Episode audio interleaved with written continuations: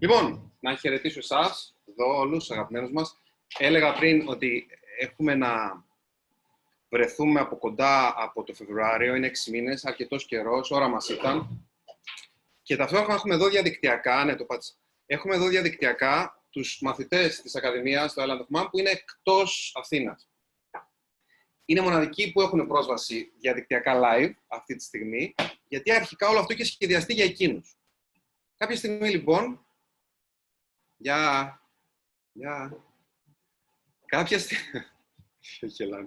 Κάποια στιγμή, λοιπόν, να, να ξέρετε, αγαπημένοι μου, θα κοιτάω εδώ, ε. Εντάξει, θα, το, θα με συγχωρέσετε.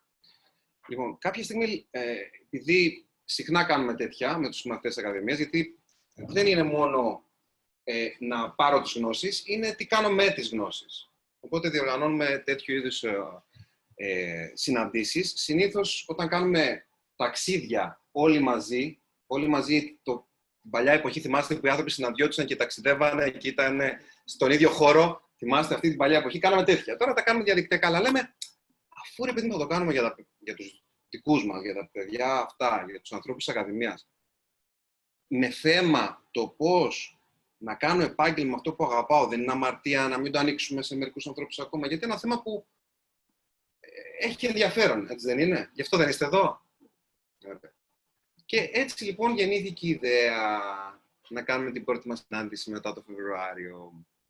Α, και να απαντήσουμε λοιπόν σε αυτή την ερώτηση όσο μπορούμε, να την ακραγγίξουμε. Ταυτόχρονα να μας δοθεί μια ευκαιρία, το γράψαμε σε όλη μας την επικοινωνία, να μιλήσουμε για το πρόγραμμα της Ακαδημίας και πώς αυτή η γνώση μπορεί να βοηθήσει κάποιον που θέλει να έρθει πιο κοντά σε αυτό που αποκαλούμε σκοπός της ζωής, βαρύγδουπη έννοια, ε; ή πιο απλά πώς κάνοντας αυτό που γουστάρει θα αγγίξει ψυχές. Πάντα το σκεφτούμε, υπάρχει κανένας άλλος λόγος για τον οποίο βρισκόμαστε εδώ; Εδώ δεν εννοώ εδώ. Δηλαδή εννοώ εδώ, αλλά όχι εδώ, εδώ. Δηλαδή και εδώ, εδώ. Εδώ γενικά. Στη ζωή. Ξέρω ότι το πιάσατε, εντάξει. Ε, και όμως, ενώ θα έπρεπε να είναι αυτονόητο, το έχουμε σαν τρελή πολυτέλεια. Μα τρελή πολυτέλεια. Θυμάμαι το 1999, αυτή την εποχή παλιά, έδινα Πανελλήνιες. Τα πήγα σχετικά καλά. Πρώτος σε όλες τις δέσμες, τελευταία χρονιά των δέσμων τότε, σε όλο τον ομό Ηρακλείο Κρήτης. 7ο σχολείο μου στην ΑΣΟΕ, τμήμα χρηματοοικονομικής λογιστικής. Το τμήμα τότε με την ψηλότερη βαθμολογία, βάση, όπως το λέγανε τότε. Ε, Κοτσόβρος μου έδωσε ένα εκατομμύριο δραχμές. Πόσο παλιός είμαι. ε, πήρα υποτροφή από τη σχολή, διάφορα πράγματα τέτοια ωραία. Πέρασα χρηματοοικονομική λογιστική. Μεγάλη επιτυχία. Σωστά, δεν ακούγεται. Ξέρετε γιατί πέρασα λογιστική; Χρηματοοικονομική. Φανταστείτε με ένα τώρα σαν λογιστή. Δηλαδή, φανταστείτε με. Που είναι καταπληκτικό να είναι κάποιος λογιστής, αλλά σε κάποιους ταιριάζει, κάποιο άλλο δεν ταιριάζει. Έτσι. Γιατί τότε το χρηματιστήριο ήταν υψηλά. Ήταν η φάση πριν γίνει το μεγάλο μπαμ, όπου όλα πήγαιναν πάνω. Δηλαδή, ήξερα ακριβώς ποιος είναι ο σκοπός της ζωής μου, δεν επηρεάστηκα ποτέ από καμία συνθήκη ε, που ήταν άμεση εκεί, δεν επηρεάστηκα από τους γνωστικούς και σόφρονες γύρω μου. Ε, γονεί, δασκάλου κτλ.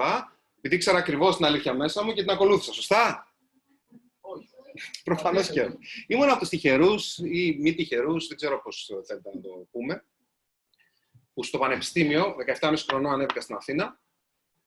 Ε, πολύ σύντομα βρήκα αυτό που ναι, το βαρύγδο που μπορούμε να αποκαλέσουμε σκοπό ζωής. Ερωτεύτηκα, πάρα πολύ τροβαλό γοράκι, ε, δεν μπορούσα να επικοινωνήσω το, τον ερωτά μου. Έτρεμα μόνο στην ιδέα. Και επειδή ήθελα να βγάλω το συνέστημα όλο αυτό, δεν μπορούσα, με κατέτρωγε. Έκατσα και έγραψα αυτό που αισθανόμουν. Διαβάζω λοιπόν μετά το κείμενο και λέω, εγώ το έγραψα αυτό.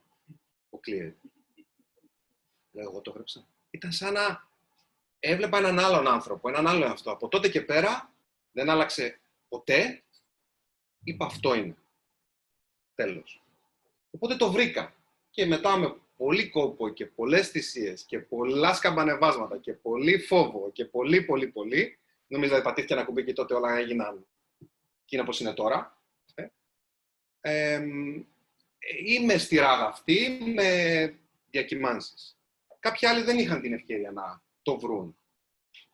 Ε, η κοπέλα το διάβασε το γράμμα.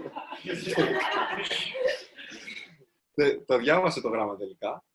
Ε, υπήρξε μια, ε, ένα φλερτ, αλλά έμεινε κάπως ανεκπλήρωτο. Ποτέ δεν πήρε σάρκα και οστά. Υπήρξε ένα, ένα φλερτ. οπότε λοιπόν, ε, πριν πήγα στην κυρία εδώ που είναι απέναντι, που έχει μαζί της την κόρη της και η κόρη της είναι με έναν φίλο της. Που είναι Δευτέρα Λυκειού τα παιδιά. Και είπα, πω πω, φαντάσου να είχα έρθει σε επαφή με αυτές τις γνώσεις, με αυτές τις πληροφορίες σε αυτή την ηλικία. Απ' την άλλη, ποτέ δεν είναι αργά να κάνεις τα λίγα πιο πολλά. Απλά είναι αργότερα από ό,τι ήταν παλαιότερα. Συνεχίζει όμως να μην είναι αργά. Είτε είμαστε 40, είτε 50, είτε 60, είτε 70.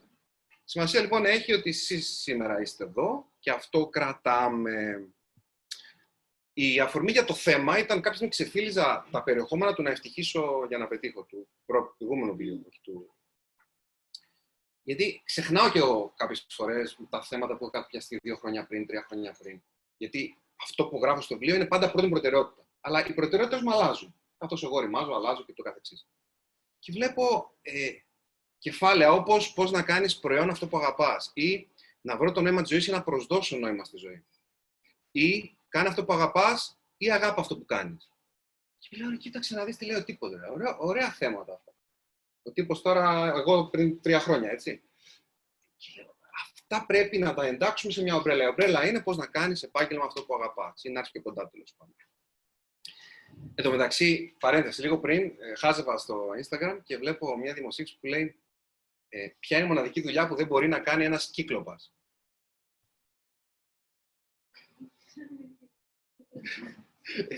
Θέλει κανείς να προσπαθήσει; Διπλωμάτης. Α, τι κάψιμο, λέω. Ε, ωραία. Κόλλησε, λέω, πρέπει να το αναφέρω. Λοιπόν, ε, εν τω μεταξύ, για κάποιο λόγο αυτό το θέμα, δεν ξέρω, μου ζήτησαν ε, από την εκπομπή Μέκα Σαββατοκύριακο το Σαββατοκύριακο, τη Σαββατοκυριακή, δεν ξέρω πια, να μιλήσω για αυτό το θέμα. Οπότε, ε, δεν ξέρω, η ενέργειά μας φαίνεται δημιούργησε αυτή τη συνθήκη. ναι, θα μιλήσω για, τον, ε, για πώς μπορεί ένας κύκλοπας να γίνει τελικά διπλωμάτης. Αυτό θα είναι το θέμα. Λοιπόν, επίσης πάρα πολύ συγκινητικό και θέλω να το αναφέρω ήταν ότι υπάρχει εδώ ένα κορίτσι που είναι τρελή τελείως, με την καλή έννοια. Αποφάσισε όταν είδε αυτό που κάνουμε σήμερα εδώ, να πάρει τον αματιό της που λέμε στην Κρήτη, από τη Θεσσαλονίκη να ταξιδέψει, δεν ξέρω, με λεωφορείο, με καράβι, με αεροπλάνο, με, με πύραυλο, με αυτό, για να έρθει για αυτή τη μια ωρίτσα που θα, θα μιλήσω και άλλη μισή ωρίτσα που θα μιλήσουμε με ερωτήσεις κτλ. Και, και να έρθει στη Θεσσαλονίκη για αυτό εδώ, σήμερα. Προσπαθήσαμε να την αποτρέψουμε. δεν κατέστη δυνατό. Βρε, μην έρθει. Βρε, θα μιλήσουμε μια ώρα, θα είναι έτσι μια συνάντηση. Αυτός είναι εδώ κοντά τα παιδιά. Βρε, θα μιλήσουμε για την Ακαδημία μετά. Μπορεί να μην σε ενδιαφέρει. Όχι, εγώ θα έρθω. Λοιπόν, είναι και γαμό τη τρελές. Λέγεται Άννα και κάθεται εκεί. Μπράβο.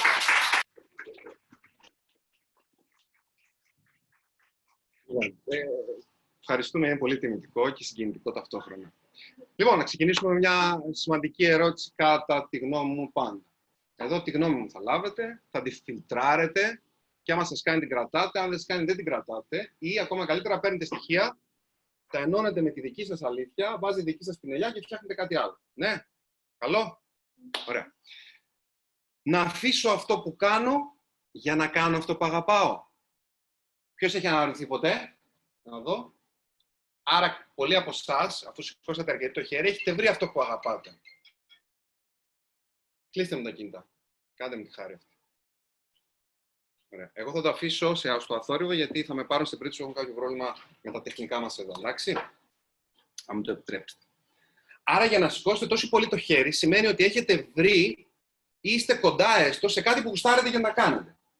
Γιατί για να αφήσεις αυτό που κάνεις, για να κάνεις αυτό που αγαπάς, σημαίνει ότι ξέρεις τι αγαπάς. Ποιοι ξέρουν πάνω κάτω τι τους αρέσει να κάνουν. Πιο λίγοι σηκώσατε τώρα το χέρι. Πώς γίνεται αυτό; Ρε, με τρελάνετε, ρε. Τι λέτε, ρε; Δεν γίνονται αυτά. λοιπόν, ωραία. Λοιπόν, πάμε σε απάντηση. Αν πνίγεσαι και αρρωσταίνεις από τη δουλειά που κάνεις, όπως εγώ το 2007, τότε ναι. Ποια άλλη επιλογή έχεις; Να πεθαίνεις ψυχοπνευματικά κάθε μέρα, που ο ψυχοπνευματικός θάνατος είναι χειρότερος από το βιολογικό, γιατί είναι καθενός Υποθέτω ότι δεν θα την πάρουμε και πρέφα δηλαδή και πολύ. Υποθέτω, δεν ξέρω, δεν έχω την εμπειρία. Ε. Αλλά ο άλλος είναι καθημερινός. Ε, θέλει ερώτημα αν αρρωσταίνεις με αυτό που κάνεις και, και ε, επιβάρυνση υγείας σε σωματικό επίπεδο μπορεί να είναι τέτοια που πράγματι να δημιουργήσει προβλήματα, αλλά και το, ε, το ψυχολογικό και το, η πνευματική φθορά είναι που νομίζω δίνει μόνη της την απάντηση. Εγώ λοιπόν το 2007 δεν είναι κάτι που προτείνω για όλου. Σας λέω όμως τη δική μου συνθήκη, γιατί το που είπε πριν η Ασπασία, εγώ θα σας μεταφέρω τη δική μου αλήθεια. Εντάξει, γι' αυτό είμαι εδώ. Άρα είναι κάτι που είναι πηγαίο και δεν είναι κάτι που είναι θεωρία ή κάτι που διάβασα κάπου και απλά έρχομαι εδώ και στο μεταφέρω. Έχει φιλτραριστεί για να βγαίνει από εμένα. Το 2007 λοιπόν, μάλλον το 2006, 2007 Φεβρουάριο τέλειωσα το στρατό. Μάρτι, 1η Μαρτίου του 2007 έπιασα δουλειά σε τράπεζα. 1.100 ευρώ πρώτος μισθός. Κρίση δεν ήταν τότε ακόμα εδώ, ούτε καν στην Αμερική δεν είχε σκάσει το, η όλη ιστορία, που ούτως ή άλλως εδώ ήρθε λίγο αργότερα. Έτσι, 10, 2010, 2011 ήρθε εδώ. Ε, όλα έγιναν όπως έπρεπε να γίνουν. Πού βρήκα αυτή τη δουλειά, Έκατσα και την έψαξα και τη βρήκα; Όχι, μου τη βρήκε ο μπαμπάκας. Και πηγαίνω λοιπόν 1η Μαρτίου του 2007 στην ε, τράπεζα και τι φαντάζεστε ότι έγινε με το όνειρο του να γίνω συγγραφέας; Μέχρι τότε τι είχα κάνει στο κομμάτι της συγγραφής; Σχεδόν τίποτα. Κάτι ποίηματά μου σε κάτι τοπικές εφημερίδες. Τότε με τα παιδιά που είχαν χαθεί στα τέμπη, ίσως κάποιοι πιο παλιοί το θυμάστε. Είχα γράψει ένα ποίημα που εκδόθηκε, εκδόθηκε δημοσιεύτηκε σε δύο-τρεις εφημερίδες τοπικές. Τοπικές εννοώ κριτικές, έτσι. Ούτε καν πανελλαδικής. Ούτε καν πανελλαδικής εμβέλειας. Πατρίδα, Νέα Κρήτη, κάτι τέτοια τώρα. Ε, και τι άλλο είχα κάνει τότε; Νομίζω αυτό, τίποτα. Ενώ σε επίπεδο έκθεσης, ε, δημοσιότητας ε, κτλ. Ε, πηγαίνω λοιπόν στην τράπεζα, αλλά έγραφα, έγραφα να λοιπόν. Έτσι, διάβαζα, έγραφα, διάβαζα, έγραφα. Το, το, το έψαχνα. Είχα έρθει σε επαφή ως φοιτητής με τον ε, Δευτέρη Παπαδόπουλο, τον ε, στιχουργό. Έρθει σε επαφή, σε επαφή με τη Μάρο Μαμουνάκη, την συγγραφέα. Δηλαδή, ήταν πράγματα τα οποία το, είχε, είχαν διαβάσει κείμενά μου η Μάρμα Μουνάκη, είχαν διαβάσει στίχους μου και ποίηματά μου ο Λευτέρης Παπαδόπουλος. Μεγάλη ιστορία αυτή, πρέπει κάποιος να την πω με τον Λευτέρη Παπαδόπουλο, έχει πολύ πλάκα. Ναι, ναι. Ε, με τη Βαμβουνάκη όχι, με τον Παπαδόπουλο ναι, γιατί συμμετείχε. Δηλαδή, κάποιος που ήξερε, ε, ήταν διευθυντής μιας εφημερίδας που εκείνος ήξερε τον Λευτέρη Παπαδόπουλο και έτσι ήρθα σε επαφή. Η δουλειά στην τράπεζα ήταν, ναι, με, α, ο, πατέρα, ναι, ο πατέρας μου ε, ήταν αυτό παιδί μου που θα το κάνεις, αλλά οι κοντιλοφόροι πεινάνε. Δεν θα βγάλεις χρήματα από αυτό. Κάνε το δεύτερος χρόνος. Και είχε πλάκα που ο Παπαλευτέρης Παπαδόπουλος, εντάξει και τότε ρε παιδί τώρα είναι πιο μεγάλος βέβαια, τον ψάχνουν άπειροι άνθρωποι. Είναι άνθρωπος που έχει γράψει το βρέχει φωτιά τη στράτα, μιας να καταλάβετε όσοι δεν το ξέρετε. Έτσι. Ένας άνθρωπος πάρα πολύ δραστήριος, πρώτης εθνικής ό,τι αφορά την εμβέλεια κτλ. Και στην αρχή ήταν τώρα, τι να σου πω εγώ, τι να σου κάνω, άμα είναι να διαβάζω το κάθε ενός τα ποίηματα, δεν θα κάνω άλλη δουλειά. Και λέω, και λέω συγγνώμη κύριε Παπαδόπουλο, έχετε δίκιο. Ε, έχετε δίκιο, ναι, κακώ σα σας ε, ενόχλησα, αντιλαμβάνομαι πόσο γεμάτο το πρόγραμμά σας. Καλά, εντάξει, άντε, στείλε μου τα. Έτρεχα εγώ στην Πατησίων στην, ε, στον ΟΤΕ για να τα σκανάρω. Στην Πατησίων στον ΟΤΕ για να τα, σκανά, για να τα σκανάρω. Όχι, δεν να τα σκανάρω. Τι, τι σκάνω. Να τα, να τα φάξ. Κτυπωμένα σε ένα ε, βιβλιοπωλείο, ο κτυπωτής τώρα δεν στο σπίτι ήταν ε, πολυτέλεια, να σκανάρω. 45 λεπτά τα, να τα σκανάρω. 45 λεπτά δεν λειτουργούσε το Skype, είχα λάθος τηλέφωνο. Μετά βρήκαμε το στο τηλέφωνο, τέλος πάντων τα στείλαμε. Εγώ εκείνη την εποχή, και το λέω αυτό για τα παιδιά τα μικρότερα, που μας ακούνε, ξυπνούσα δύο-τρει ώρα το μεσημέρι, φοιτητής στην Αθήνα μόνος μου. Εντάξει, όσοι μαμάδες, μπαμπάδες είστε εδώ και νομίζετε τα παιδιά σας, ξέρω εγώ, είναι από το πρωί μέχρι το βράδυ στη σχολή, κοιμάστε τον ύπνο του δικαίου. Δύο αγόρια έχω, ξέρω τι θα γίνει όταν θα πάνε φοιτητές και να σου πω και κάτι: είναι εντάξει να κολοβαρέσουν τα παιδιά μας και να ζήσουν αυτή την, την φάση, γιατί είναι απαραίτητη για να πάνε στις άλλες φάσεις. Ναι. Ε, φτάνει να μην χαθούν μέσα σε αυτή τη φάση. Λοιπόν, ξεκινούσα τρεις ώρα. Σκεφτείτε 10 ώρα το πρωί, ήμουν στον, στον, στον πρώτο ύπνο του πρώτου. Άρα τεράστιο. Και χτυπάει το σταθερό τηλέφωνο. Καλησπέρα, ε, καλη, ναι, καλησπέρα, καλημέρα, ναι, καληνύχτα, τι, ποιος είναι; λέει, Νικόλα, είμαι ο Λευτέρης Παπαδόπουλος. Λέω, γεια σας κύριε Παπαδόπουλο, τι κάνετε; Λέει, παιδί μου, είδα, διάβασα τα, τα ποιήματά σου, τα τραγούδια σου. Λέω, ε, ναι, και πώς σας φάνηκαν. Καλά γράφεις, ρε. Καλά γράφεις. Εντάξει, βγαίνεις τώρα ο Λευτέρης Παπαδόπουλος, δεν είναι. Σου βγάζει ό,τι έχει να σου βγάλει, έτσι. Καλά γράφεις. Λέω, ε, εντάξει, αλλά γιατί τα λέτε τραγούδια, εγώ ποίηματα γράφω. Α, θα τα χαλάσουμε. Λέω, τι εννοείται. Λέει, κοίταξε, παιδί μου, τώρα η ποιήση είναι σε ελεύθερο στίχο. Εντάξει, εγώ, παιδιά, δεν είχα διαβάσει ποιήση. Νόμιζα ότι πώς στο, στο δημοτικό ε, λέει ποίημα και λέμε το ποιηματάκι και έχει μεγαταληξία, είχα μείνει εκεί. Και έγραφα με κατάληπτο στίχο, μη σου πω και 15 σύλλαβο. και νόμιζα ότι αυτό είναι ποιήση. Γιατί δεν είχα διαβάσει ποιήση. Ο Λευτέρης με έκανε, ο Παπαδόπουλος με έκανε να διαβάσω ποιήση μετά. Και άρεσε τον ελεύθερο στίχο. Τέλος πάντων. Ε, και θέλω να πω τέλος πάντων, ανοίγω παρενθέσεις για να σας λέω ιστορίες, ότι είχα μπει στη διαδικασία. Ήταν πολύ σημαντικό για μένα η έννοια του να γίνω συγγραφέας. Στο 2007 λοιπόν, με το που πηγαίνω στην τράπεζα, μετά από καμιά δεκαετία μέρες, λέω: Έλα μωρέ, παιδικά όνειρα τώρα. Εδώ σημασία έχει να κλείσουμε την πόρτα. Εδώ σημασία έχει να, γίνουμε, να κάνουμε τώρα να ανέβουμε σκάλα της ιεραρχίας, εξουσίας, της, ε, ε, της επιτυχίας κτλ. Παιδικά όνειρα. Ποιος τα... Ξέρετε γιατί το είπα αυτό; Και λέω στις συγγραφές παιδικά όνειρα. Γιατί δεν μπορούσα να γράψω. Ξυπνούσα 6,5 ώρα το πρωί, γεννούσα 4 ώρα το απόγευμα, 10 ώρα το βράδυ, αν δεν κοιμόμουν το μεσημέρι, ήμουνα λιώμα. Έχω κάτι με τη δουλειά του τραπεζικού υπάλληλου, προφανώς και όχι. Εδώ μπορεί να έχουμε τραπεζικού υπάλληλου και έχουμε κιόλας. Δεν ήταν για μένα όμως. Η δουλειά του γιατρού είναι εξαιρετική, ναι ή όχι; Δεν ήταν για μένα. Δεν έχει να κάνει με τη δουλειά. Έχει να κάνει με το αν η αλήθεια της, του επαγγέλματος με την αλήθεια τη δικιά σου, με την αλήθεια τη δικιά σου συνάδουν ή όχι. Αυτό είναι το κριτήριο. Δεν υπάρχει δουλειά που είναι ντροπή ή δουλειά που είναι προβληματική. Κάποια στιγμή λοιπόν κοιτάω τον εαυτό στον καθρέφτη και λέω ή θα τον φτύσω, το είδωλό μου, ή θα σπάσω τον καθρέφτη ή την άλλη μέρα το πρωί θα πάω και θα παραιτηθώ. Μαντέψτε τι έκανα για να είμαι σήμερα εδώ. Παρετήθηκα. Γιατί, Γιατί αρρώστενα.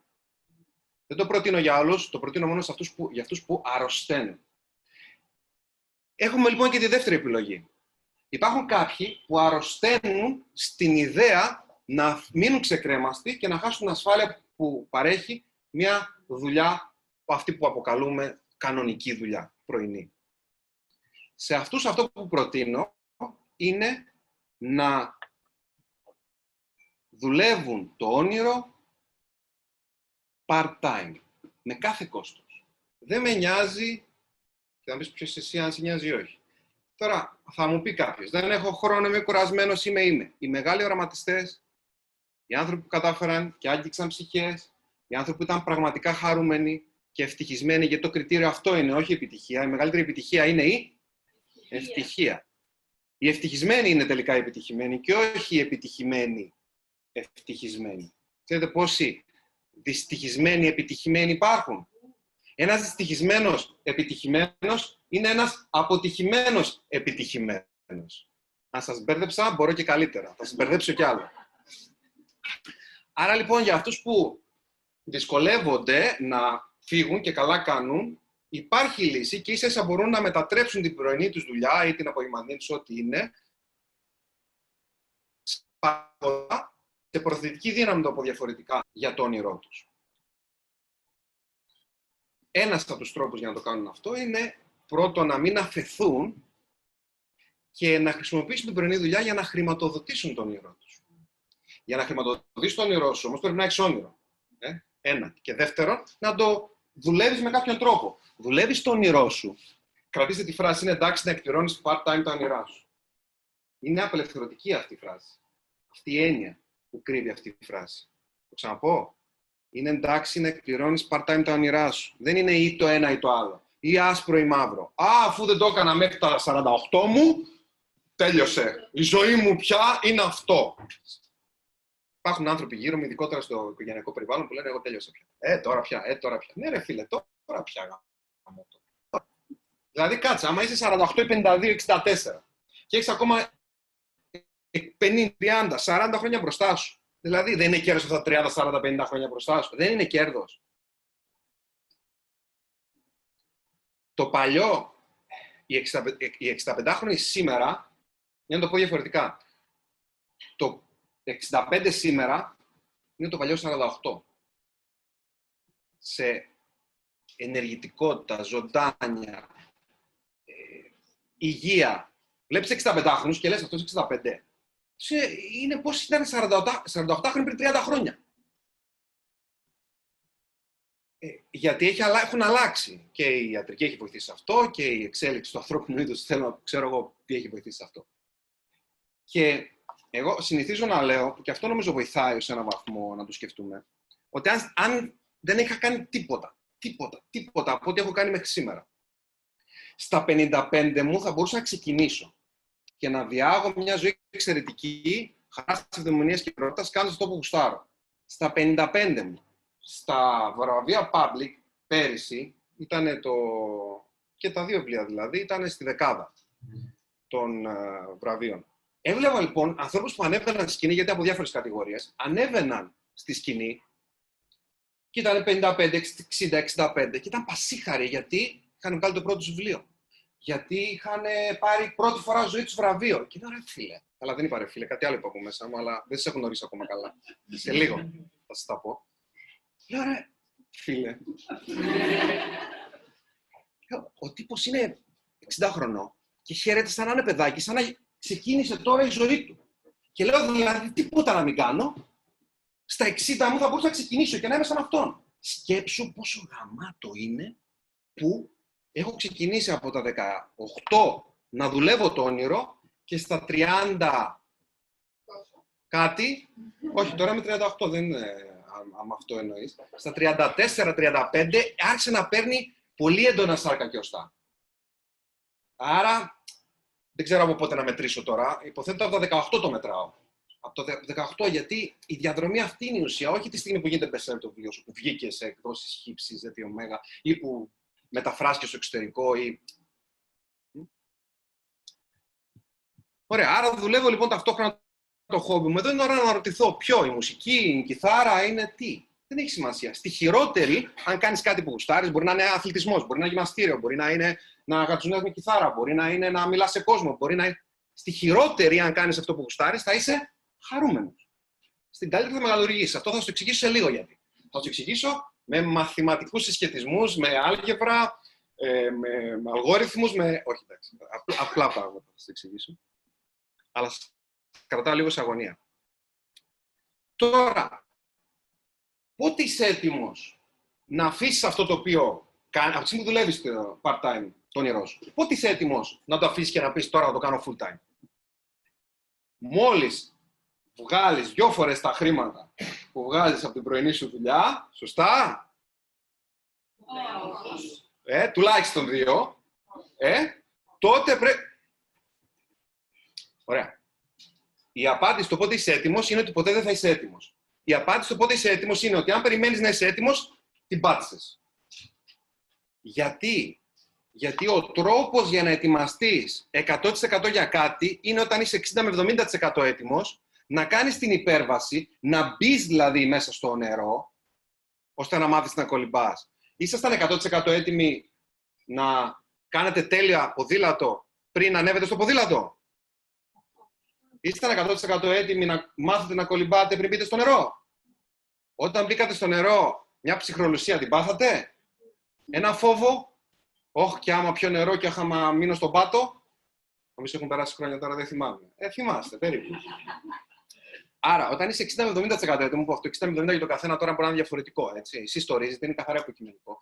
Τότε πρέπει να κάνεις την υπέρβαση. Αν περιμένετε, να, να το πω διαφορετικά, αν είστε 100% έτοιμοι για κάτι, έχετε ήδη αργήσει. Έπρεπε να είχατε κάνει την υπέρβαση όταν είστε πολύ νωρίτερα. Είναι προϊόν παλιότερης επιτυχίας σας η συνθήκη που σήμερα σας κάνει να είστε 100% έτοιμοι για κάτι. Και κάτι άλλο, δεν θα είστε ποτέ 100% έτοιμοι, άρα πάντα θα περιμένετε. Τώρα, ε, η πρώτη ερώτηση που θέσαμε ήταν να αφήσω αυτό που κάνω για αυτό που αγαπάω. Πολλοί όμως δεν έχουν βρει αυτό που αγαπούν, σωστά; Επειδή στην έβαλα δεύτερη ερώτηση, για να ρωτιέστε, δεν θα το πει, δεν θα το πει. Πώς θα το βρω αυτό που αγαπάω, πώς θα ανακαλύψω το σκοπό της ζωής μου. Ποιοι το αναρωτηθήκατε; Την επόμενη φορά θα το βάλω πρώτο, γιατί δεν έπιασε. Λοιπόν, εντάξει. Άρα, πώς θα το βρεις; Δεν υπάρχουν μαγικές λύσεις. Δεν υπάρχουν μαγικά χαλιά. Άσχετο. Δεν υπάρχουν κουμπιά τα οποία θα πατήσετε. Κάποιοι την αξί. Έχει πάρα πολύ ενδιαφέρον αυτό. Κάποιοι με κοιτάτε και είστε έτσι. και κάποιοι με κοιτάτε και είστε έτσι. Να ξέρετε, τα, το έχω συνηθίσει το δεύτερο, δεν, δεν, με, δεν με στεναχωρεί. Αυτό, ε, νομίζω βγάλαμε και ένα βίντεο πρόσφατα, είναι στοιχείο ενός δημόσιου μιλητή. Ο λόγος που σε κοιτάνε οι άνθρωποι που είναι απέναντί σου έτσι, δεν είναι γιατί σε μισούν. πρέπει, να ξε... πρέπει να χαλαρώσεις δηλαδή ο δημόσιος μιλητής. Είναι γιατί όταν είναι σε χαλαρότητα το πρόσωπό τους, όταν είναι ανέκφραστοι, είναι έτσι. λοιπόν, έχει πλάκα όμως όταν, όταν μπορείς και φεύγεις λίγο από το άγχος του, Όχι, θα μιλήσω και ο κόσμος θα με ακούσει κτλ. Για να συμβεί αυτό υπάρχουν βήματα πολλά πρέπει να κάνεις και αρχίσεις και παρατηρήσει ότι συμβαίνει. Έχει πάρα πολύ ενδιαφέρον. Είναι μαγικό. Λοιπόν, πώς θα βρω λοιπόν το σκοπό της ζωής μου. Είπαμε, δεν υπάρχουν μαγικές λύσεις. Το πρώτο και σημαντικότερο είναι να συνεχίσεις να αναρωτιέσαι. Πάρα πολλοί άνθρωποι τι κάνουν; Ποιο είναι, μπα, δεν μου έρχεται κάτι, άστο. Και διάγουν μετά τη ζωή τους με όρους κανονικότητας, όπως δηλαδή οι γνωστικοί και σόφρονες τους έχουν διδάξει να κάνουν. Ποιοι είναι γνωστικοί και σόφρονε, πολλοί από αυτούς τους αγαπάμε πάρα πολύ. Είναι οι γονείς μας, είναι οι δασκαλοί μας, είναι η κοινωνία, είναι. είναι ε; Γνωστικοί και σόφρονε το λέω από την ένα, δεν είναι αναγκαστικά αρνητικός όρος ή ηρωνικός. Είναι αυτοί οι οποίοι μας δίνουν κατευθύνσεις. Είτε λόγω θέσης, είτε λόγω ότι αξίζουν τη θέση τη. Ε; Γιατί πραγματικά μας εμπνέουν. Άρα, αυτό που το γράφω, στο επόμενο βιβλίο μου πρέπει να το γράφω αυτό. Ότι, ενώ δεν έχει βγει ακόμα, ότι κάποιες φορές παίρνουμε συμβουλές. Όταν παίρνουμε συμβουλές από κάποιους ανθρώπους που είναι σε μεγαλύτερη ηλικία ή που έχουν θέση ισχύως, παίρνουμε συμβουλή εκείνη τη στιγμή από τον Νεάντερταλ πρόγονό μας 20.000 χρόνια πριν. Μπορώ να το εξηγήσω αυτό. Ο Νεάντερταλ πρόγονό μας είπε ουκ. Πέρασε στον απόγονό του το ουκ. Ο απόγονός του τι έμαθε, ουκ. Τι πέρασε στον απόγονό του, ουκ. Ε, θέλετε να το λέμε όλοι μαζί από εδώ και πέρα; Ο απόγονος του απόγονου πέρασε στον επόμενο το ουκ. Ο επόμενος, ο επόμενος, ο επόμενος, όλοι πέρασαν ένα στον άλλο το ουκ. Φτάσαμε κάποια στιγμή το 2020 και ο, ο, γνωστικό, ο, ο σόφρον, ο σοφός της ζωής μας, σύστημα, κοινωνία, γονέας, δεν ξέρω τι, δεν έσπασε ποτέ αλυσίδα αναπαραγωγής. Το ουκ συνεχίστηκε. Ουκ, ας πούμε, είναι το θα σε βάλω τιμωρία επειδή είσαι ε, δύο, 1,5 μέτρο πιο κοντά από μένα, 60 κιλά πιο από μένα, δηλαδή σε παιδί, θα σε βάλω τιμωρία γιατί έχουν εξουσία. Αυτό το θεωρούμε φυσιολογικό, σωστά; Οπότε θεωρούμε φυσιολογικό να λέμε σε ένα παιδί σε κακό παιδί. Σε κακό παιδί. Πόσο διαφορετικό είναι το. Συμπεριφορά αυτή δεν είναι σωστή από το είσαι κακό παιδί. Κάτσε ρε φίλε, τι είσαι κακό παιδί, τι του κάνεις, τι του, δια, ε, δυσκολεύει την ψυχή του εκείνη τη στιγμή. Την, την, του δημιουργείς την ιστορία στο μυαλό ότι μπορεί να είναι κακό και να ψάχνει τρόπο μετά να την επιβεβαιώσει. Γιατί εσφινώθηκε μες στο μυαλό ότι η μαμά και ο μπαμπά μας με θεωρούν κακό παιδί. Που για τη μαμά και τον μπαμπά μπορεί να είναι μια κουβέντα απλή, αλλά δεν είναι η εγγραφή αυτή εκείνη τη στιγμή στο συνειδητό και στο υποσυνείδητο του παιδιού. Είναι πάρα πολύ ουσιαστική. Και θα ψάχνει τρόπο να επιβεβαιώσει τη μαμά και τον μπαμπά για το υπόλοιπο της ζωής του. Άρα, διδαχές Νεάντερταλ Δηλαδή, σας είχα... Πίστευα ότι θα ήσταν πιο...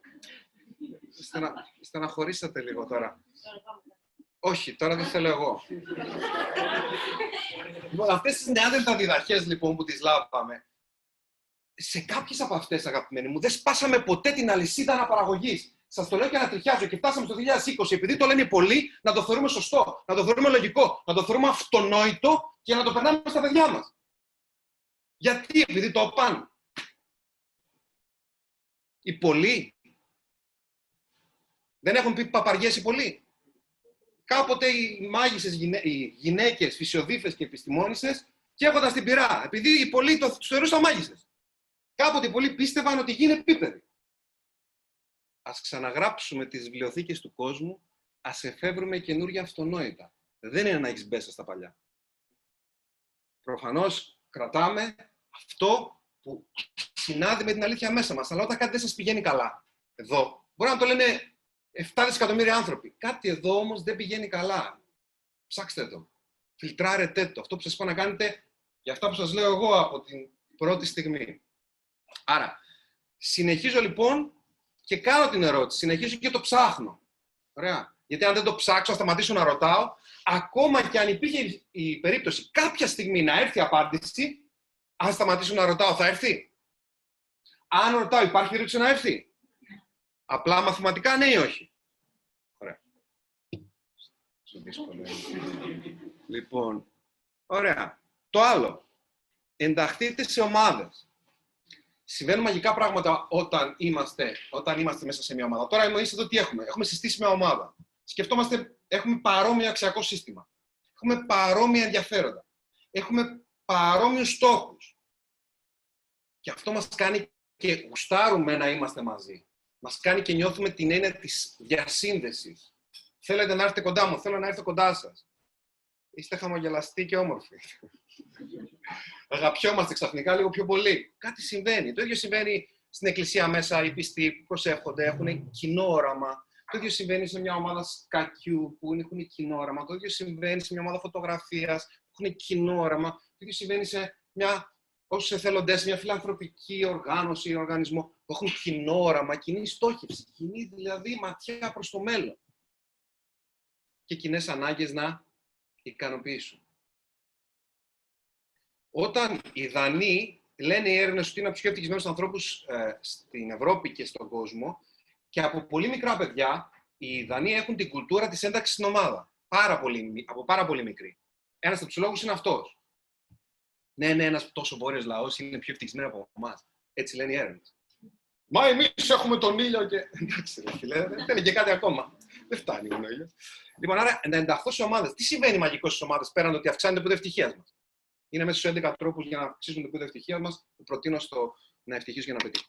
Το άλλο που συμβαίνει είναι ότι τι κάνω, γνωρίζω δημιουργικούς ανθρώπους. Εδώ είστε. Μπορείτε να είστε να φύγετε και να γνωρίσετε μόνο τον Νικόλα ή να γνωρίσετε τον δίπλα σας, τον φίλο, τον γνωστό. Και μπορεί κάποια από εδώ να είστε ή να είστε συνεργάτες. Γνωρίζεις δημιουργικούς ανθρώπους. Και τι γίνεται όταν γνωρίζεις δημιουργικούς ανθρώπους; Θα αρχίσουν και αναπτύσσονται σχέσεις, συνεργασίες, ιδέες. Και μπορεί να μου πεις κάτι που να πω. Τι είπες τώρα, ρε; Να με βάλεις στη διαδικασία, να το ψάξω, να, να, να, να, και να είμαι πιο κοντά σε αυτό που μου αρέσει τελικά, επειδή εσύ ήσουν η αφορμή. Μπορεί εγώ να είμαι αφορμή σήμερα για εσάς, η αφορμή να είναι κάποιος δίπλα σας, η αφορμή να είναι και μόνο την εδώ και τη θέα. Άρα, να ενταχθώ σε ομάδες. Το άλλο που είναι τόσο λογικό και αυτονόητο και κάνουμε λες και είναι η φυσική. Δοκιμάζω. Ποιοι από εδώ έχετε πάει έστω μία φορά ζωή σε εστιατόριο να φάτε ποιοι έστω μία φορά στη ζωή σας έχετε παραγγείλει κάτι που δεν γνωρίζατε αν είναι καλό ή όχι στον κατάλογο. Το παραγγείλατε, ρε. Κάτσε, ρε. Δεν πάτε καλά, ρε. Και, και άμα δεν σας άρεσε, τι θα γινόταν; Ρε, εσείς, ρε, ρε. ρε Εντάξει, εδώ είστε. Χαμός. Λοιπόν, ε, πού είστε εσείς από εδώ; Λέει Μόναχο, λέει. Έχουμε και στο Μόναχο ε, βέβαια έχουμε τώρα την, την Κάλη. Η Κάλη δεν είναι από εκεί. Ε; Ποιος είναι η Κάλη. Λοιπόν. Και από το Μόναχο σας παρακολουθούν, ρε παιδιά. Ε; Λοιπόν, ε, ο μόνος τρόπος να καταλάβω κάτι μου αρέσει, όχι να δοκιμάσω. Και τι, τι, τι, γιατί να τη φοβηθώ τη δοκιμή; Παίρνω μια σαλάτα. Πω, πω, φαντάζομαι δεν την είχα σαλάτα. Δεν μ' αρέσει, την αφήνω στην άκρη. Εντάξει, ρε παιδί μου, 9 ευρώ, ξέρω εγώ τι δίνω στο, στο φίλο εκεί. Ωραία σαλάτα, φάε. ε, να μην πάει χαμένη, ρε φίλε. Κάτι θα βρω να την κάνω δημιουργικό. Λοιπόν, δεν μπορώ να ταΐσω και τη γάτα με τη σαλάτα. Ε, έτσι δεν κάνουμε. Ε, το ίδιο συμβαίνει και για τις δουλειές μας. Μην φοβηθείτε να αλλάξετε, ειδικά στα πρώτα στάδια της, της, της ε, επαγγελματικής σας καριέρας. Μην φοβηθείτε να αλλάξετε. Και κάτι άλλο σημαντικό, κυρίως για τους μικρότερους ηλικία, αλλά όλους τους αφορά. Τους μεγαλύτερους ηλικία τους αφορά στο ελεύθερο τους χρόνο, τους μικρότερους ηλικία τους αφορά ε, στο, στον παραγωγικό χρόνο.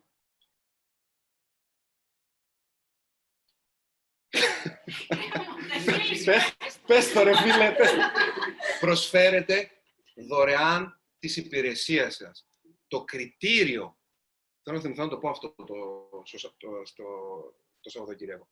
Το, γιατί θα μας ακούν και παιδιά. Το κριτήριο για το αν θα επιλέξετε μια δουλειά δεν μπορεί να είναι μόνο το οικονομικό. Οι περισσότεροι από εσάς που δεν είστε ευχαριστημένοι με αυτό που κάνετε είναι γιατί το πρώτο σας κριτήριο ήταν πόσα χρήματα θα πάρετε. Και μπορεί να παίρνετε 100 ευρώ παραπάνω σε μια δουλειά που δεν την γουστάρετε, σφραγίδες, ξέρω εγώ, λέω τυχαίο, λέω κάτι ωριακό, κάτι υπερβολικό, και να παίρνετε 100 ευρώ λιγότερα σε μια δουλειά που θα είχατε έναν άνθρωπο να σας καθοδηγεί, που θα ήταν μέντορα ζωής. Αυτή η εμπειρία θα ήταν ανεκτήμητη και θα τη χρησιμοποιούσατε μετά πού; Στα υπόλοιπα στάδια της ζωής σας. Ε, πρέπει η ματιά να μην είναι βραχυπρόθεσμο αποτέλεσμα, αλλά να είναι μακροπρόθεσμα. Τι θα λάβω, πώς θα το αξιοποιήσω, πώς θα πάρω την εμπειρία, πώς θα μπω σε μια δημιουργική ομάδα, πώς θα δουλέψω με έναν άνθρωπο που έχει να μου δώσει πράγματα. Πολλές φορές για να το κάνετε αυτό, θα πρέπει να πείτε: Εγώ είμαι εδώ για σένα.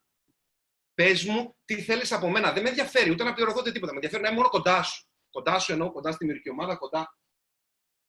Βρείτε ομάδες που γουστάρετε. Δείξτε ότι είστε εκεί να προσφέρετε. Οι περισσότεροι ξέρετε τι κάνουν. Σκέφτονται πρώτα τι θα λάβουν και όχι τι θα δώσουν. Μεγάλο λάθος. Βραχυπρόθεσμη οπτική απέναντι στη ζωή και η βραχυπρόθεσμη οπτική απέναντι στη ζωή είναι μια περιοριστική αντίληψη για τα πράγματα που φέρνει περιοριστικά αποτελέσματα. Προς... Πολλές φορές είμαστε σε μια σχέση και λέμε, ας πούμε, δεν μου δίνει, δεν μου δίνει, δεν μου δίνει. Μήπως δεν σου δίνει γιατί δεν το έδωσες εσύ πρώτη και μήπως ο ηγέτης της όλης ιστορίας, της ομάδας, πολλές φορές ακούω, ας πούμε, γιατί ένα ζευγάρι είναι η μικρογραφία μιας μεγαλύτερης ομάδας που μπορεί να είναι μια ομάδα στο, σε μια εργασιακή συνθήκη. Ε; Και μια μεγαλύτερη ομάδα, άρα έχουμε τη μικρογραφία ουσιαστικά. Το ζευγάρι είναι η μικρογραφία της ομάδας. Πάνω κάτω οι ίδιοι κανόνες υπάρχουν, γιατί είναι σχέση των ανθρώπων. Και λέει, το job description μου δεν ήταν για αυτό και μου ζήτησε ο εργοδότης μου αυτό και εγώ του είπα, ρε δώσε το παραπάνω από αυτό που ε, έχεις. δεν θα το πιστέψετε τώρα τι έγινε. Συγγνώμη που σας διακόπτω. Μου είπε σήμερα ο ανώτερος μου ότι, το job, ότι δεν ανταποκρίνει στο job description και είναι σένα. Στο είπε σε ένα. Όχι εμένα, άμα φάνηκε τώρα. Το είπε σε κάποιον. Ναι, είπε ότι δεν ανταποκρίνει. Το ποιος του το είπε, δεν κατάλαβα. Ε, ο ανώτερος, σε συνάδελφο. Και τον έδιωξε γι' αυτό. Ναι. Αυτό είναι άλλο. Είναι το αντίθετο. Αυτό είναι περιοριστική Ναι, αντίληψη ναι. από την πλευρά του, του, του προϊσταμένου. Είπε ότι θέλει το κάτι παραπάνω. Από αυτόν. Ναι, Ωραία. Συνεχίζω το παράδειγμα για να δούμε Ναι, πώς ναι. ταιριάζει. Αν σου πει λοιπόν ένας ηγέτης μιας ομάδας, ένας α πούμε προϊστάμενος, ότι κάνε αυτό. Ε, η, η σκέψη είναι ότι μα δεν ανταποκρίνεται ούτε στο εισόδημά μου, ούτε στο, στο job description. Το κάνω εγώ. Και υπάρχει άλλη σκέψη. Εγώ θα δώσω τον καλύτερο με αυτό, θα κάνω παραπάνω από αυτά τα οποία ε, έχω κληθεί να κάνω. Αυτό δεν σημαίνει ότι θα κάτσετε να, ε, να κάτσουμε να μας ε, ή ότι θα ξεχάσω την ε, προσωπική μου ζωή. Αλλά όσο, όσο είσαι εκεί, τι κάνεις, δίνεις τον καλύτερο σε αυτό. Ώστε να κερδίσεις αυτό το οποίο εσύ τώρα νομίζεις ότι αξίζεις. Γιατί η αγορά εκεί έξω μπορεί να είναι δύσκολη η αγορά της Ελλάδας, αλλά μακροπρόθεσμα θα σας δώσει αυτό που αξίζετε. Φτάνει να μην περιμένετε να σας το δώσει, αλλά να το διεκδικήσετε. Και ο τρόπος να το διεκδικήσετε δεν είναι να το ζητήσετε. Ο τρόπος να το διεκδικήσετε είναι να το προσφέρετε πρώτα εσείς. Και το ίδιο συμβαίνει στην συνεργατική, στη φιλική, συντροφική σχέση. Δεν περιμένω να με αγάπησει. Σου δείχνω την αγάπη μου. Και έρχονται κάποιοι και λένε: Ναι, ρε Νικόλα, αλλά άμα δεν μου δώσει πίσω, εξέρει ότι δεν κάνει για σένα, ρε φίλε. Η προσφορά είναι φίλτρο αξιοσύνης. Ξέρεις, αν σου δώσω μία, σου δώσω δύο. Σου δώσω τέσσερις με το συμπάθειο. Έχουμε και μικρά παιδιά. Ε, το, το λάθος που κάνουμε οι άνθρωποι είναι, είναι δύο τα λάθη που κάνουμε. Πολλά είναι τα λάθη που κάνουμε. Σημασία έχει όμως να τα αναγνωρίζουμε. Δεν είναι κακό να κάνεις λάθος, είναι καλό να κάνεις λάθος. Το ένα είναι ότι ε, δεν δίνω γιατί φοβάμαι ότι μπορεί να μην πάρω. Ο μόνος τρόπος για να πάρεις είναι πρώτα να δώσεις. Και όταν δώσω και δεν πάρω μία, δεν πάρω δύο, δεν πάρω τρεις, συνεχίζω να εμένω σε μία σχέση όπου διαχρονικά ή συστηματικά δεν παίρνω και περνάει ένας χρόνος, δύο χρόνια, τρία χρόνια και αυτή η σχέση τι γίνεται βούρκος. Πρέπει το μήνυμα να το λαμβάνουμε λίγο πιο πριν. Το μήνυμα πού το λαμβάνουμε. Από ποιον το λαμβάνουμε το μήνυμα; Δεν το λαμβάνουμε από τον άλλο το μήνυμα. Γιατί εσύ θα έχεις μια συμπεριφορά που εγώ όταν τη φιλτράρω νιώθω κάπως. Το πραγματικό μου εγώ, ο πυρήνας ύπαρξής μου, η αλήθεια μέσα μου, όπως κατά θέλετε να το πούμε μου μιλάει και μου μιλάει και μου στέλνει μηνύματα. Και ξέρετε ποιο είναι το μήνυμα, ταχυκαρδία. Το μήνυμα είναι κόμπος στο μάχη. Το μήνυμα είναι ανατριχίλα. Το μήνυμα είναι συγκίνηση. Το μήνυμα είναι έρωτας. Το, μήνα, το μήνυμα είναι γουστάρο, κάτι. Αυτό πρέπει να το ακούω. Και να μην αντιδρώ καθυστερημένα, τουλάχιστον όχι πολύ. Και άλλη μια ερώτηση που θα μας βοηθήσει είναι, ε, είναι πολλές ερωτήσεις, θα σας πω μία. Αν 9 με 5 έπρεπε να κάνω κάτι να βρίσκομαι κάπου και να κάνω κάτι για το οποίο δεν θα πληρωνόμουν, τι θα έκανα; Ποιο θα ήταν αυτό; Πού θα ήμουν; Πού θα ήθελα να είμαι; Τι θα ήθελα να κάνω; Ξαναλέω 9 με 5 δεν πληρώνω. Δουλειά για το σπίτι.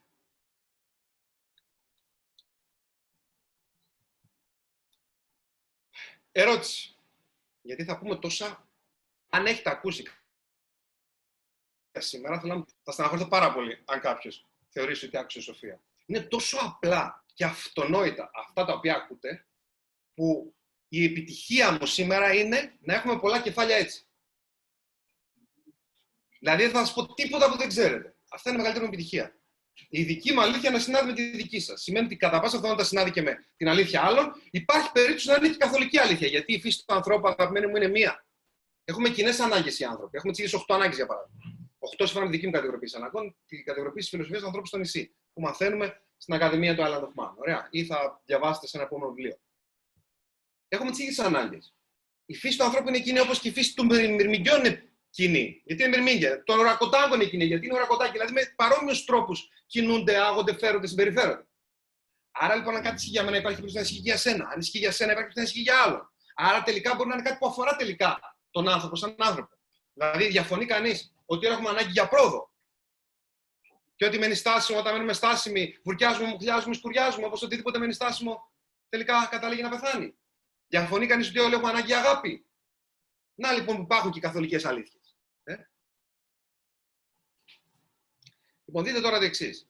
Δεν μοιάζει λογικό και αυτονόητο λοιπόν. Εντάξει, όλη αυτή την παρέμβαση έκανα για να πω το λογικό και αυτονόητο. Έτσι. Χάνομαι ώρε-ώρε. Φεύγω. Λοιπόν, δεν είναι λογικό και αυτονόητο ότι η δουλειά των ονείρων μας ή η δουλειά μας πρέπει να σχετίζεται με το αληθινό πάθος της ζωής μας. Ε; Δεν είναι λογικό. Ποιοι θα το θεωρείτε λογικό για αυτόν Ποιο... Ωραία, μισό, μισό, γιατί τώρα με, με, με, με μπερδεύετε. Ποιοι δεν το θεωρείτε λογικό για αυτόν Α. Πριν σηκώσατε μισή το χέρι, τώρα κανείς. Μπερδεύετε. Ωραία.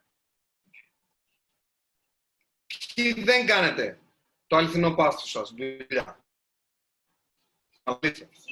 Ποιοι δεν κάνετε το πάθος της ζωής σας δουλειά. Ψηλά τα χέρια. Ωραία, κρατήστε τα ψηλά. Τώρα πρέπει, να σηκωθώ. Όχι, δεν θα σηκωθώ.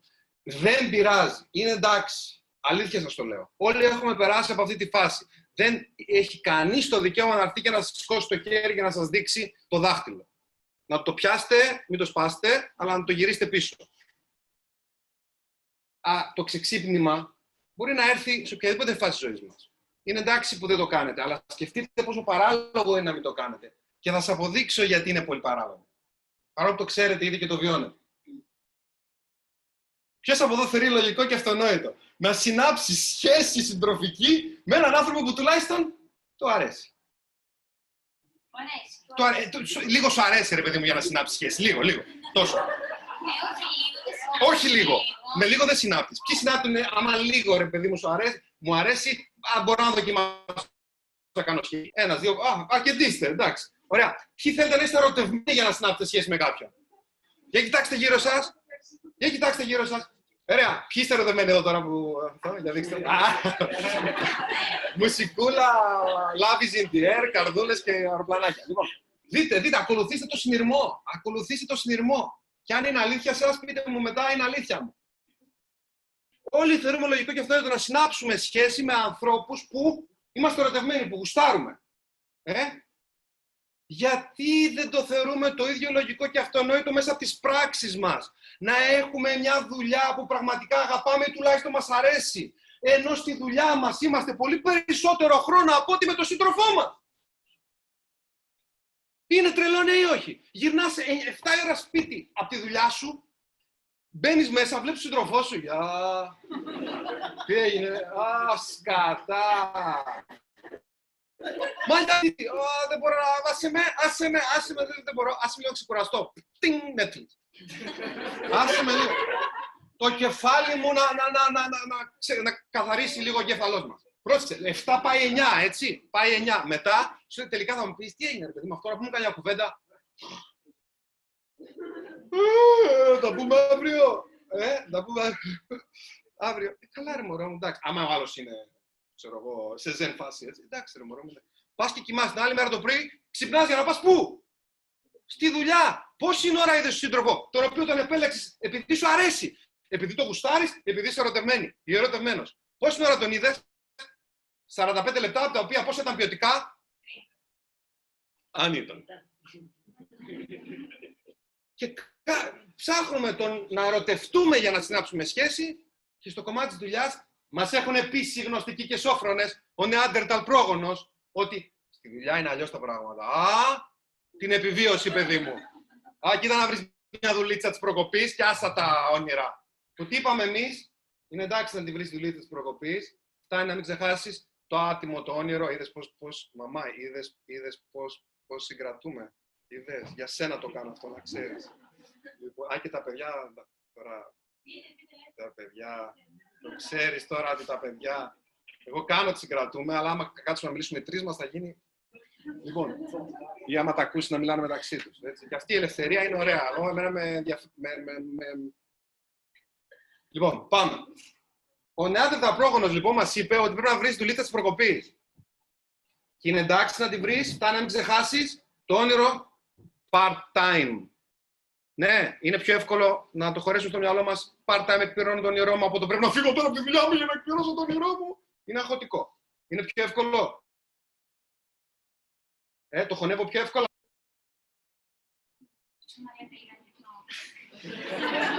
Το τελευταίο, το τελευταίο. Όχι, δεν κάνω έτσι για σένα. Ξέρεις γιατί κάνω έτσι. Γιατί στεναχωριέμαι πάρα πολύ. Που δεν μου μιλάτε. δεν μου απαντάτε. Νιώθω πολύ μόνος όταν, όταν σας κάνω μια ερώτηση και δεν μου απαντάτε, να ξέρετε. Θα το πω, αγαπημένη μου, να είσαι σίγουρη, άμα δεν το ξεχάσω. λοιπόν, θέλω να τους πω κάτι πρώτα, να σας πω κάτι. Ναι, σε ευχαριστώ. Λέω λοιπόν ότι νιώθω πολύ μόνος μου όταν δεν μου απαντάτε. Σκεφτείτε τώρα να είστε για καφέ. Και να έχετε απέναντί σας ένα φίλο, ρε παιδί μου, και έχετε βγει μαζί του για καφέ. Ωραία. Και του λέτε, συμφωνείς με αυτό που λέω, και είναι έτσι.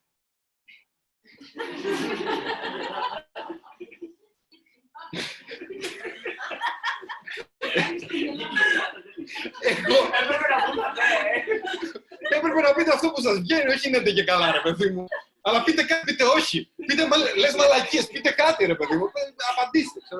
Λοιπόν, okay. λοιπόν, σκεφτείτε ότι έχουμε βγει για καφέ. Έχετε καφέ μπροστά σας; Πορτοκαλάδα αν δεν έχετε. Νερό, κάτι. Εντάξει, όταν σας μιλάω, Θέλω πολύ να μου. Ευχαριστώ. ε, όχι, όχι, περίμενε. Ποιος θα μας βοηθήσει, τι έλεγα την ώρα που. Είναι πιο εύκολο από το να αφήσεις τη δουλειά σου εντελώ για να κάνεις το που να το κάνεις Είναι λιγότερο αγχωτικό. Μπράβο, ότι είναι λιγότερο αγχωτικό. Το, είναι πολύ αγχωτικό το πρέπει να φύγω τώρα για να κάνω αυτό που είναι, είναι χαός. Ε; Είναι, πολύ πιο, ε, είναι πολύ λιγότερο αγχωτικό το κάντο και part-time δούλεψε το υπόλοιπο. Εντάξει, μέχρι να δεις, αν σε ενδιαφέρει, να το αλλάξεις. Μπορεί και να μην το αλλάξεις ποτέ και να είσαι πάρα πολύ ωραίος τύπος και πολύ χαρούμενος. Είναι εντάξει και αυτό. Ή, όπως θα δούμε σε λίγο, μπορεί να προσδώσει νόημα στη δουλειά που ήδη κάνεις. Και αυτό είναι μαγιά. Και είναι και απαραίτητο. Θα δούμε σε λίγο πώς, τι, γιατί.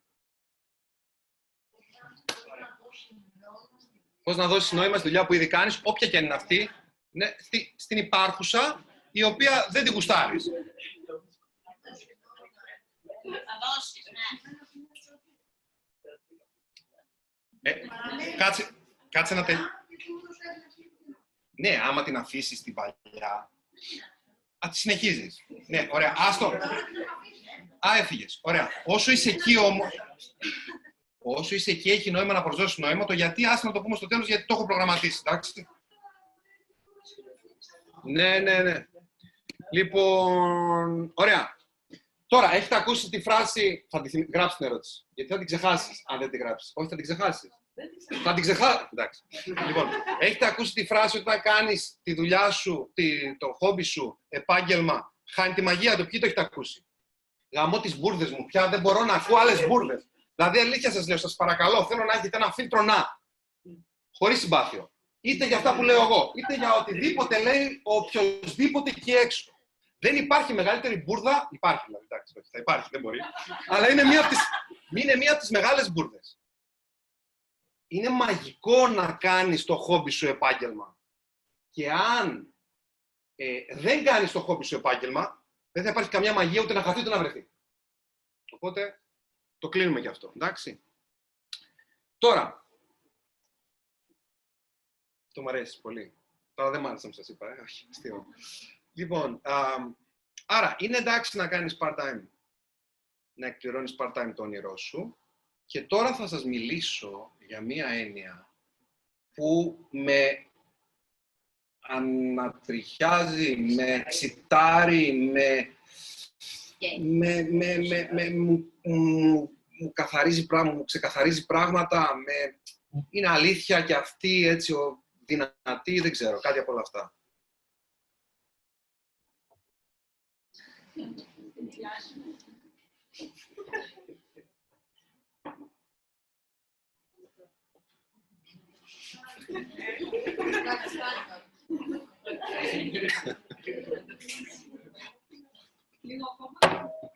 Το έχω. Λοιπόν, εντάξει. Ε, ε, παίξα- έπαιξα λίγο μαζί σας, σε λίγο, ε, τόσο. Θα σας μιλήσω για τις παραλλαγές των ονείρων. Τι είναι οι παραλλαγές των ονείρων και πώς κάποιος τις αξιοποιεί, πώς κάποιος εκπληρώνει μια παραλλαγή του ονείρου του. Πρώτα θα σας δώσω ένα παράδειγμα. Μετά θα σας πω το δικό μου παράδειγμα. Σου αρέσει να γράφεις και το όνειρό σου είναι να γίνεις συγγραφέας. Ωραία. Μια παραλλαγή του όνειρου σου είναι να είσαι κειμενογράφος. Μια άλλη παραλλαγή, παραλλαγή του όνειρου σου είναι να δουλέψεις σε έναν εκδοτικό οίκο. Σου αρέσει να διαβάζεις. Παραλλαγή του όνειρου σου μπορεί να δουλέψεις σε βιβλιοπωλείο. Παραλλαγή του όνειρου σου μπορεί να είναι να γίνεις κριτικός, με γιώτα. Το άλλο πρέπει να είσαι. Να μπορείς να, μπορείς να γίνεις κιόλας. Ε, σου αρέσει να πηγαίνεις σινεμά. Μμ. Μπορείς να γίνεις σκηνοθέτης ή αν αυτό σου φαίνεται δύσκολο σε πρώτο, ε, σε πρώτο επίπεδο, να γίνεις παραγωγός. Το πιο δύσκολο. όχι. Ωραία. Ε, ηθοποιός. Να φτιάξεις ένα site και να μιλάς για ταινίες. Ένα blog. Είναι παραλλαγή ή δεν είναι; Του μου αρέσει να βλέπω ταινίες. Μπαίνω στη δικασία να συνεχίσω να βλέπω ταινίες αν έχω ένα site και μιλάω για ταινίες;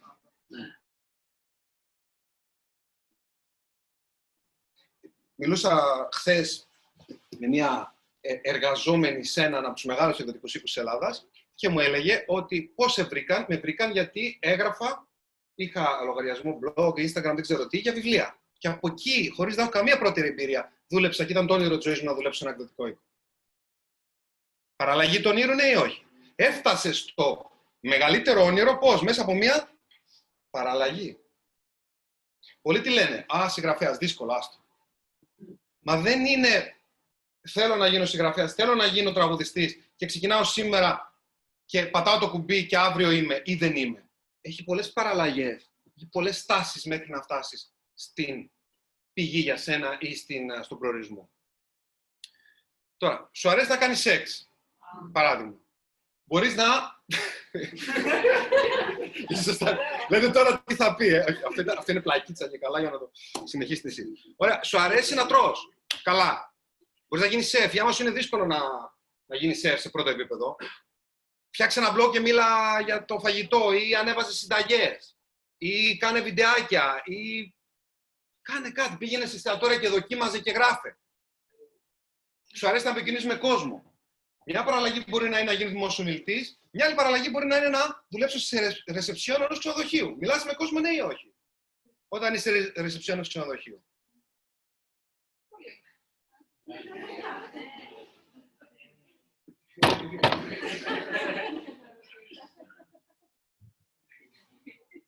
Όχι, μην το ξαναζητήσεις, Νικόλα. Άμα δεν θέλουν αυτή τη μία, εσύ δεν θέλει. λοιπόν, ωραία. Κρατήστε το εξής, αυτό το περιγράφω στο γράψει τη δική σου ιστορία.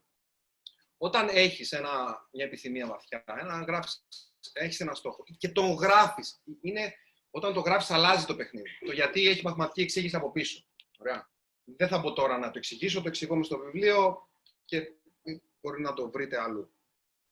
Το γιατί το να γράφεις έχει τεράστια δύναμη. Όταν λοιπόν σκέφτεσαι, γράφεις, έχεις μια επιθυμία, τη βάζεις στο μυαλό σου, γράφεις ένα στόχο, μια παραλλαγή του αρχίζει και σχηματοποιείται κάπου στο μακρινό μέλλον. Αυτό που εννοώ, γιατί σε πρώτη εντύπωση μπορεί να πει όλος τι, τι θέλει να πει ο ποιητής, είναι ότι κάτι παρόμοιο θα συμβεί μέσω μακροπρόθεσμα. Μπορεί να μην βρεις να κερδίσεις την αγάπη του συγκεκριμένου ανθρώπου που ήθελες, αλλά να κερδίσεις την αγάπη από έναν άλλον άνθρωπο. Που τελικά η σχέση σας να είναι καλύτερη από αυτή που θα ήταν αν είχες βρεθεί με τον προηγούμενο άνθρωπο. Μπορεί να μην γίνεις manager στην εταιρεία σου όπως τόσο πολύ ήθελες, αλλά να φτιάξεις δική σου εταιρεία. Ή να γίνεις manager σε μια άλλη εταιρεία. Παραλλαγές ονείρων είναι αυτά. Μπορεί να μην εκδοθεί το βιβλίο σου, αλλά να διαβάσουν οι φίλοι σου και να γουστάρουν. Μικρότερη ή μεγαλύτερη δεν έχει σημασία. Παραλλαγή. Μπορεί να μην γίνει bestseller, αλλά να εκδοθεί. Παραλλαγή. Μπορεί να μην ε, παίξει στο ηρώδιο, αλλά θέλεις ηρώδιο. Γουστάρεις ηρώδιο. Ο φίλος μου Γιώργος Κοψιδάς θα είναι στο ηρώδιο, δεν ξέρω πότε, τώρα μέσα στο, στον Αύγουστο, τον Αύγουστο νομίζω, θα ανεβάζει τις βάκες. Άρα Γιώργο θα κάνουμε διαφήμιση. Δεν θα το δει μεταξύ αυτό. Δεν... Α, θα το κάνουμε δημοσίο. Δεν ξέρω, δεν έχω ιδέα. Λοιπόν, αλλά να πάτε να το δείτε, είναι εξαιρετική παράσταση. Έχω ακούσει, θέλω να τη δω, δεν την έχω δει. Εμ, Θες να παίξεις το ερόδιο. Μπορεί να μην βγει αυτό, αλλά να, ανε, να ανεβάσεις μια αριστεχνική παράσταση, να την πάρεις βίντεο, να ανεβάσεις YouTube και εκεί πολλοί κόσμοι να ενδιαφερθεί. Ε, δεν είναι το ίδιο, αλλά είναι παραλλαγή. Είναι καλύτερο από το τίποτα. Είναι καλύτερο από το να μην εκπληρώσεις ούτε καν αυτό ως παραλλαγή του ονείρου. Αλλά εδώ θα σε πάω τώρα, γιατί νομίζεις ότι με πάσα αλλού, αλλά μου δίνεις εξαιρετική πάσα. Εγώ, Νικόλα, δεν νομίζω ότι σε πάω αλλού, γιατί το λες αυτό για μένα. Είναι μια εσωτερική συνομιλία στο μυαλό μου, μιλάω με την αγαπημένη μου. Μην ανησυχείτε, ο γιατρός μου έχει πει ότι σε γενικές γραμμές τα πράγματα είναι εντάξει. Απλά πρέπει να συνεχίσω τη φαρμακευτική αγωγή μου. λοιπόν, ότι ο τρόπος για να φτάσεις στο ηρώδιο είναι να περάσεις από το YouTube. Τώρα αυτό μπορεί να είναι χίλια δυο άλλα πράγματα ενδιάμεσα, έτσι, για να μην είναι καν το YouTube. Δείτε λίγο τη δική μου συνθήκη. Το θέμα είναι να γουστάρεις τόσο πολύ αυτό, ρε παιδί μου, το πράγμα που κάνεις, που να μην να μην μπορείς να διανοηθείς το ενδεχόμενο να μην το εκπληρώνεις με έναν τρόπο ας είναι και τελείως ασύμβατος.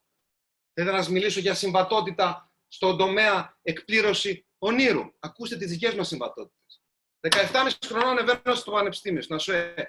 Κάνω όλο το πακέτο. Πιο μεταπτυχιακό, ΑΣΟΕ πάλι, αγγλόφωνο τμήμα, international MBA, δείξη επιχειρήσεων, πα, πα, πα, πα. Συνεχίζω όμως και τι κάνω part-time, δουλεύω το όνειρό μου. Γράφω, διαβάζω. Γράφω, διαβάζω. Θέλετε να σας μιλήσω για το πώς κάποιο είναι συγγραφέας; Γράφω, διαβάζω. Όλα τα άλλα είναι. Γράφω, διαβάζω. Ούτε μόνο το ένα, ούτε μόνο το άλλο.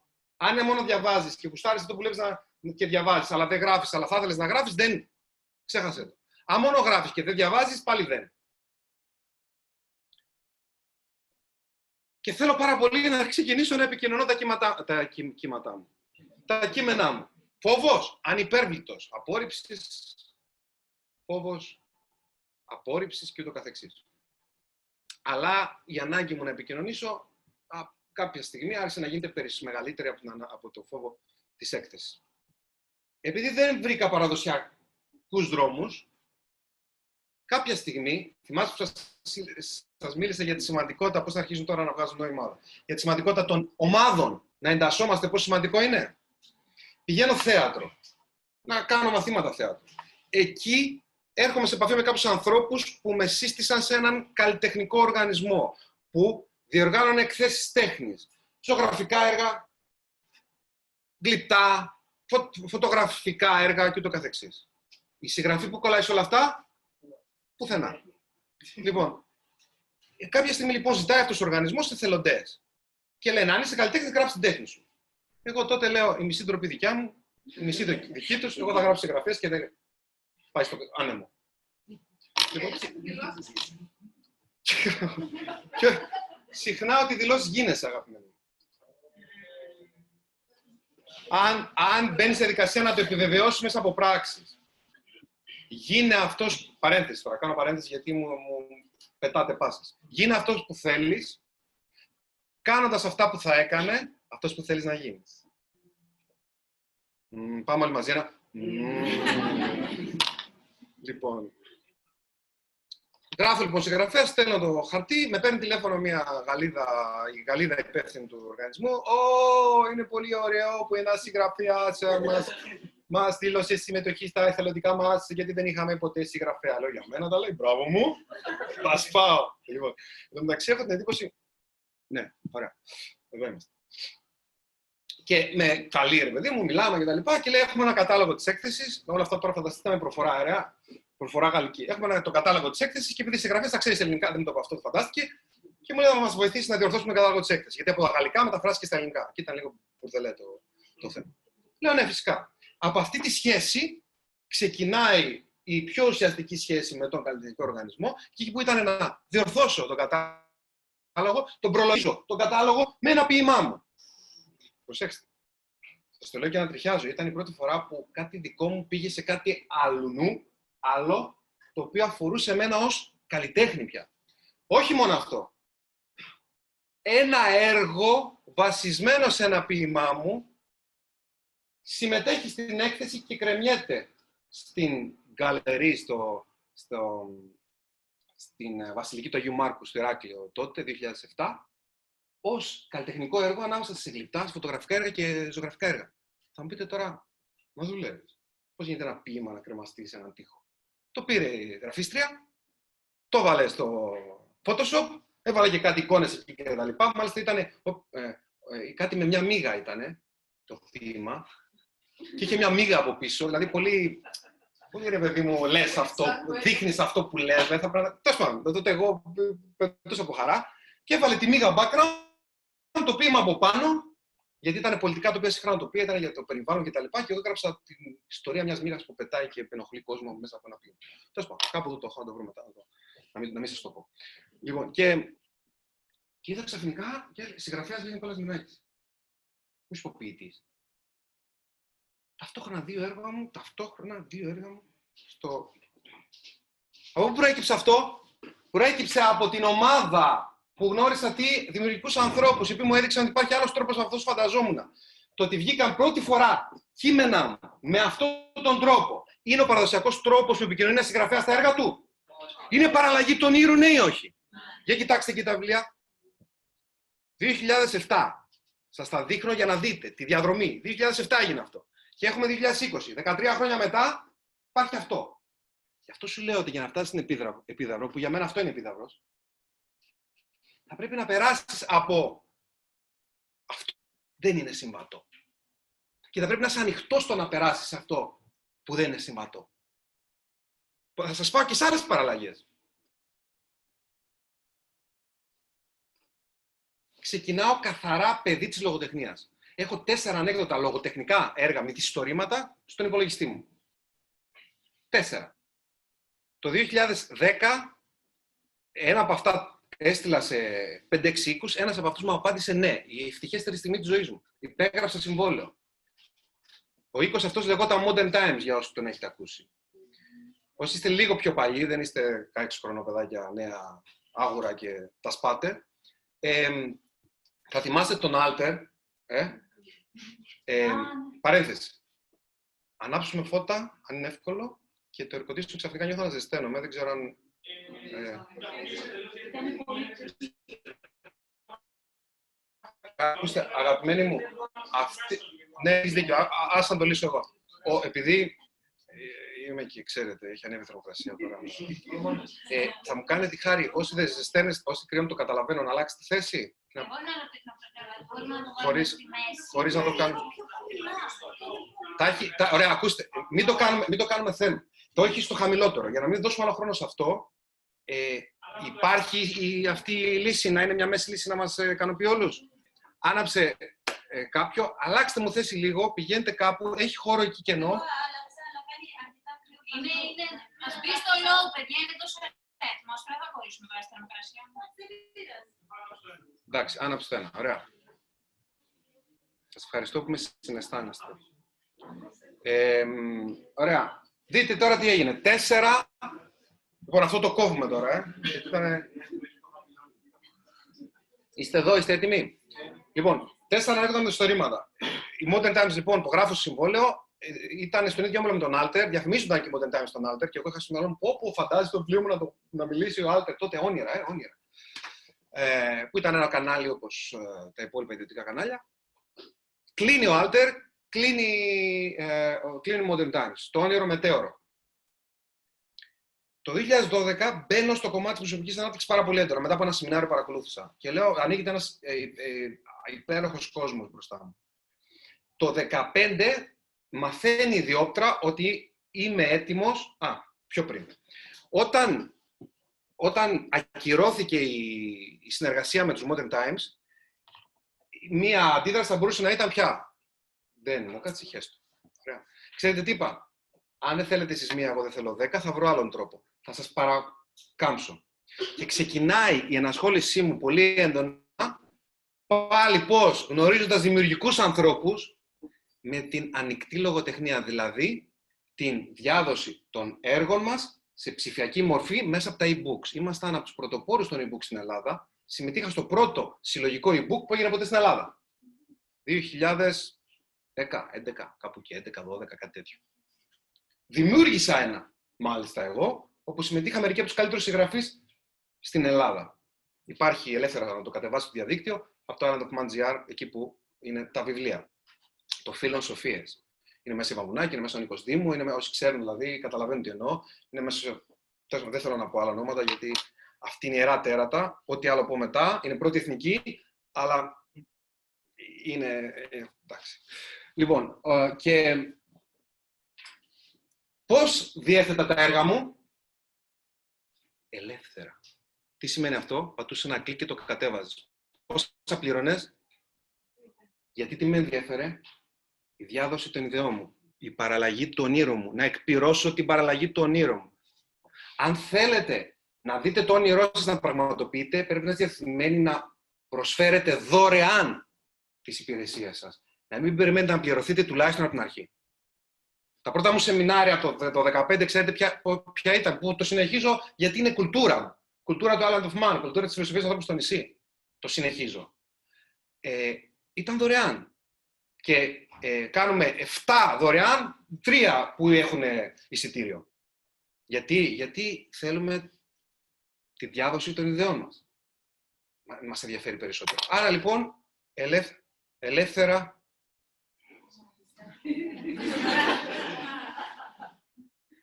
ελεύθερα ε, με ενδιαφέρει να διαδίδω τα έργα μου. Ε, δεκάδες ε, ελεύθερα, αν μπείτε στο Island of Man και δείτε τα, τα ε, παραμύθια που έχουν γίνει ραδιοφωνική διασκευή ή που είναι ελεύθερα σε e-books, θα πείτε είναι τρελός αυτός. Βάζω τη διόπτρα στη διαδικασία, θα σας πάω λίγο από προχωράω μπροστά και μετά θα επιστρέψω πίσω, που δεν το είχε κάνει ποτέ, να βγάλουμε ένα βιβλίο δωρεάν στο διαδίκτυο. Με είπανε τρελή, όχι μόνο τη διόπτρα, με είπανε τρελή. Με τον τίτλο Ανάβαλ την αυλητικότητά σου. Ωραία, αυτό θα το, το βάζατε στα βιβλιοπολία, θα γινόταν χαμός. Και πράγματι, μιλάμε τώρα που έχει, τι να πω, έχει κοντά 50.000 κατεβάσματα. Ε, θα, δεν με ενδιαφέρει, ρε φίλε, να βγάλω χρήματα, το καταλαβες. Με ενδιαφέρει να βρω έναν τρόπο να δώσω πίσω σε αυτούς τους ανθρώπους που με- με εμπιστεύτηκαν στο κομμωδίνο. Με εμπιστεύτηκαν στον ευτυχήσω. Με εμπιστεύτηκαν στα σεμινάρια. Μπορώ να βρω έναν τρόπο να δώσω πίσω. Μπορώ. Και όταν δίνεις περισσότερα από όσα λαμβάνεις, Θέλεις, δεν θέλεις, είναι άτυπος συμβατικό νόμος, θα λάβεις πίσω περισσότερα από όσα έλαβες. Και όχι αναγκαστικά σε οικονομικό επίπεδο, αλλά σε επίπεδο μοιράσματος ψυχής και, και συναισθήματος. Λοιπόν, και βγάλαμε λοιπόν το ανάβαλα σου ελεύθερο διαδίκτυο. Μπορείτε να το κατεβάσετε. Κατεβάστε το πριν το κατεβάσω. Όχι, αστείο. εκεί θα μείνει. Εντάξει, στο, εκεί που, που υπάρχει στα, στα social media κτλ., στο, στο Island of Man Success Philosophy, στη σελίδα, γράφει ένας. Ελπίζω να είναι και διαθέσιμο αύριο. Σχόλιο. Λέω διαθέσιμο το 18, λέω. Δεν, θα είναι. Α, εντάξει μου γράφει. Την επόμενη μέρα μου λέει Α, το κατέβασα τώρα. Και λέω Γιατί δεν το κατέβασε εκείνη τη στιγμή, ποτέ δεν κατάλαβα. δηλαδή, έπρεπε να, δηλαδή είχε χρόνο να γράψει μήνυμα να το κατεβάσω αύριο, ένα κλικ είναι, ρε φίλε. Δηλαδή, μπορεί να ήταν άνθρωπος στο κινητό. Και να μην μπορούσε. Λοιπόν, σας πάω στην παραλλαγή γιατί αυτό θέλω να κρατήσετε. Εγώ θέλω να κρατήσετε πώς αυτά που λέει ο Νικόλας που αφορούν τη δική του ζωή, που είναι δική του αλήθεια, πώς ταιριάζουν στα δικά σας. Παιδί λοιπόν της λογοτεχνίας με ιστορήματα ανέκδοτα τίποτα στην υπολογιστή μέσα. Κάποια στιγμή λοιπόν η Διόπτρα μαθαίνει ότι ο Νικόλας έχει σκοπό να βγάλει βιβλίο παρακάμπτοντας και τους οίκους και όλα. Άμα με, με γνωρίζετε το 15, οίκους, σιγά με τους δώσω το βιβλίο μου. Εγώ θα το κάνω μόνος μου, όπως το έκανα με την ψηφιακή λογοτεχνία στα πρώτα μου βήματα. Θα το έβγαζα εκτός Land of Man και θα πουλιόταν από το site και δύο-τρία μεγάλα βιβλιοπολία. Έτσι το είχα σκεφτεί. Μαθαίνει λοιπόν η Διόπτρα ότι θα βγει και μου κάνει πρόταση να το βγάλουμε μαζί. Γι' αυτό με βλέπετε τώρα και είμαστε γκαλιά με τη Διόπτρα. Λοιπόν, και βγαίνουν αυτά τα βιβλία. Που είναι μια από τις σημαντικότερες αλήθειες μου εκεί μέσα. Μία. Είναι οι σημαντικότερες αλήθειες μου εκεί μέσα. Κομμάτι όμως της αλήθειας μου είναι αυτό που είδατε στο Μοσχάτο. Ο Νικόλας να μιλάει με έναν άλλον τρόπο, να παίζει. Κομμάτι της αλήθειας, έχει, έχει ο κάθε άνθρωπος έχει πολλές αλήθειες. Κομμάτι της αλήθειας μου είναι ο λογοτεχνικός Νικόλας. Τι κάνω λοιπόν, τα επόμενα δύο βιβλία μου τι, τι θα είναι, για να δείτε πώς οι παραλλαγές σε οδηγούν στην, στον πυρήνα της ύπαρξής σου, αργά ή γρήγορα, συνήθως αργά. Γι' αυτό είναι δύσκολο γιατί πρέπει να περιμένεις. Το επόμενο, ένα από τα δύο είναι τα επόμενα βιβλία που θα βγάλω που είναι έτοιμα να βγουν. Ένα παραμύθι για παιδιά και ένα μυθιστόρημα το οποίο συνδυάζει τις δύο μεγάλες αλήθειες του Νικόλα. Το λογοτεχνικό Νικόλα και τον Νικόλα της φιλοσοφίας, της σκέψης αυτής, της ψυχικής ανάπτυξης οι δύο ήρωες κάνουν ένα ταξίδι και μέσα από διάφορα τρελά και μη τρελά ψάχνουν την απάντηση σε ένα ερώτημα που μας απασχολεί όλους. Το ερώτημα...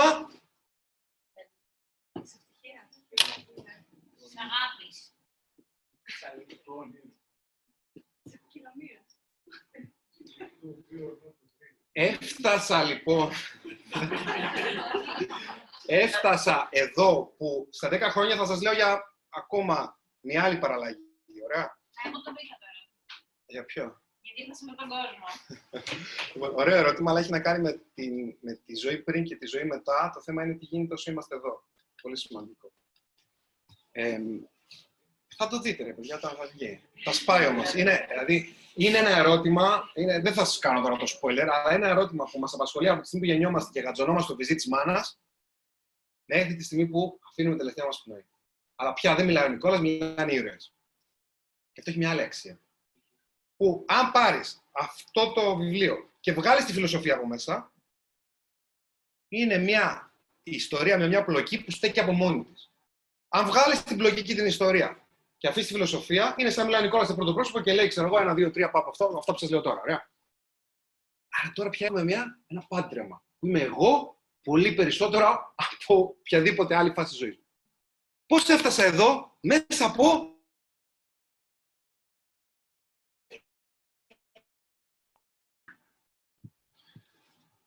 Όταν κάνεις αυτό που αγαπάς, στη χειρότερη θα είσαι χαρούμενος, στην καλύτερη θα μεγαλουργήσεις. Θυμάστε που σας είπα ότι αυτό θα σου εξηγήσω μαθηματικά με αλγόριθμους; Ε, ακούστε τώρα την απάντηση. Κάνεις αυτό που αγαπάς. Ακόμα και να σου πει άλλος, έλα μωρέ, τι είναι αυτά που κάνεις ή τι κάνεις, το συνεχίζεις. Γιατί; Γιατί το αγαπάς. Ακόμα και αν συναντήσεις δυσκολίες, τι κάνεις, συνεχίζεις. Γιατί; Γιατί το αγαπάς. Και όταν συνεχίζεις να και κάνεις κάτι, εξασκείσαι. Και όσο περισσότερο εξασκείσαι, τόσο καλύτερος γίνεσαι. Και όσο καλύτερος γίνεσαι, τόσο αρχίζεις και ξεχωρίζεις. Και όσο περισσότερο ξεχωρίζεις, τόσο αρχίζεις και α... ξεχωρίζεις και από πού, από το μέσο όρο. Και όσο ξεχωρίζεις το μέσο όρο, οι άνθρωποι αρχίζουν και σε παρατηρούν, γιατί στους ανθρώπους αρέσει να παρατηρούν αυτό που διαφέρει και αυτό που ξεχωρίζει από το μέσο όρο. Και όσο οι άνθρωποι ενδιαφέρονται για αυτό που κάνεις, εσύ μπορείς να ξεκινήσεις να τους απευθύνεις αυτό το οποίο κάνεις. Γιατί πλέον τους αφορά. Γιατί αυτό που κάνεις είναι ιδιαίτερο. Ό,τι και αν κάνεις, αν το κάνεις καλά, να το πω διαφορετικά, οτιδήποτε κάνουμε καλά, το ανάγουμε σε τέχνη. Μια καλή συλλογή, μια εξαιρετική συλλογή γραμματοσύμων είναι τέχνη. Όταν ένας άνθρωπος καθαρίζει με μεράκι τις τουαλέτες, είναι καλλιτέχνης. Ένας σερβιτόρος που κάνει με αγάπη τη δουλειά του και επηρεάζει ανθρώπους να έρθουν από άλλες περιοχές για να τους εξυπηρετήσει εκείνος, είναι πολύ πιο μάγκας και πιο χαρούμενος και πιο επιδραστικό από έναν πρόεδρο πολυεθνικής που είναι μες στο άγχος συχαίνεται την ώρα και τη στιγμή που πηγαίνει ή που είναι μέσα στο ψέμα και άλλα λέει, άλλα κάνει και όλο αυτό το πράγμα τον δυσκολεύει. Και εδώ λοιπόν έρχομαι στην τελευταία μας ερώτηση.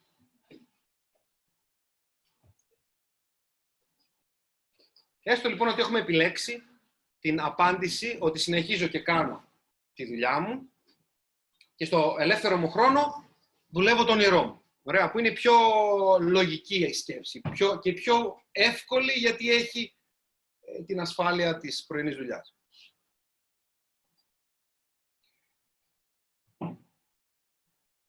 Τι θα κάνω λοιπόν 8 με 10 ώρες; Θα σχένω τη ζωή μου; Είναι αυτό η λύση; Γιατί η δουλειά μας είναι πάνω από τη μισή ζωή μας. Αν το σκεφτείτε. Ο, θέλουμε 8 ώρες καθαρής εργασίας αν δεν δουλεύουμε 9 ώρες ή παραπάνω. Μια ωρίτσα να πάμε να έρθουμε. Στο μυαλό μας μέχρι να αποσυμφορεί, μέχρι να απο... χαυνοθούμε, όχι. Από... Άντε ρε βοηθήστε. Αποφορτιστούμε, μπράβο μια ώρα τουλάχιστον αυτό. Συν το την επειδή δουλέψαμε πολύ, άρα δεν έχουμε δυνατότητα να χαρούμε άλλα πράγματα. Άρα είναι πάνω από τη μισή ζωή μα. Τι θα κάνω λοιπόν, πάνω από τη μισή ζωή μου θα είμαι χάλια μέχρι κάποια στιγμή να δω πρώτο τρόπο; Όχι.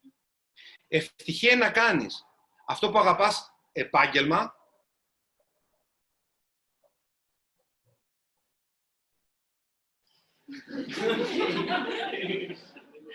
Φάτε τους ρε παιδιά.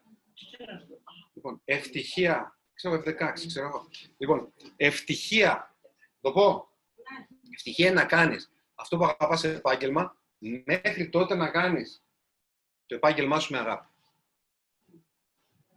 Δηλαδή, να βρεις τρόπο να προσδώσεις νόημα σε αυτό που κάνεις, μέχρι να φτάσει στο σημείο να μην χρειάζεται να το κάνεις. Και υπάρχουν τρόποι για να συμβεί αυτό.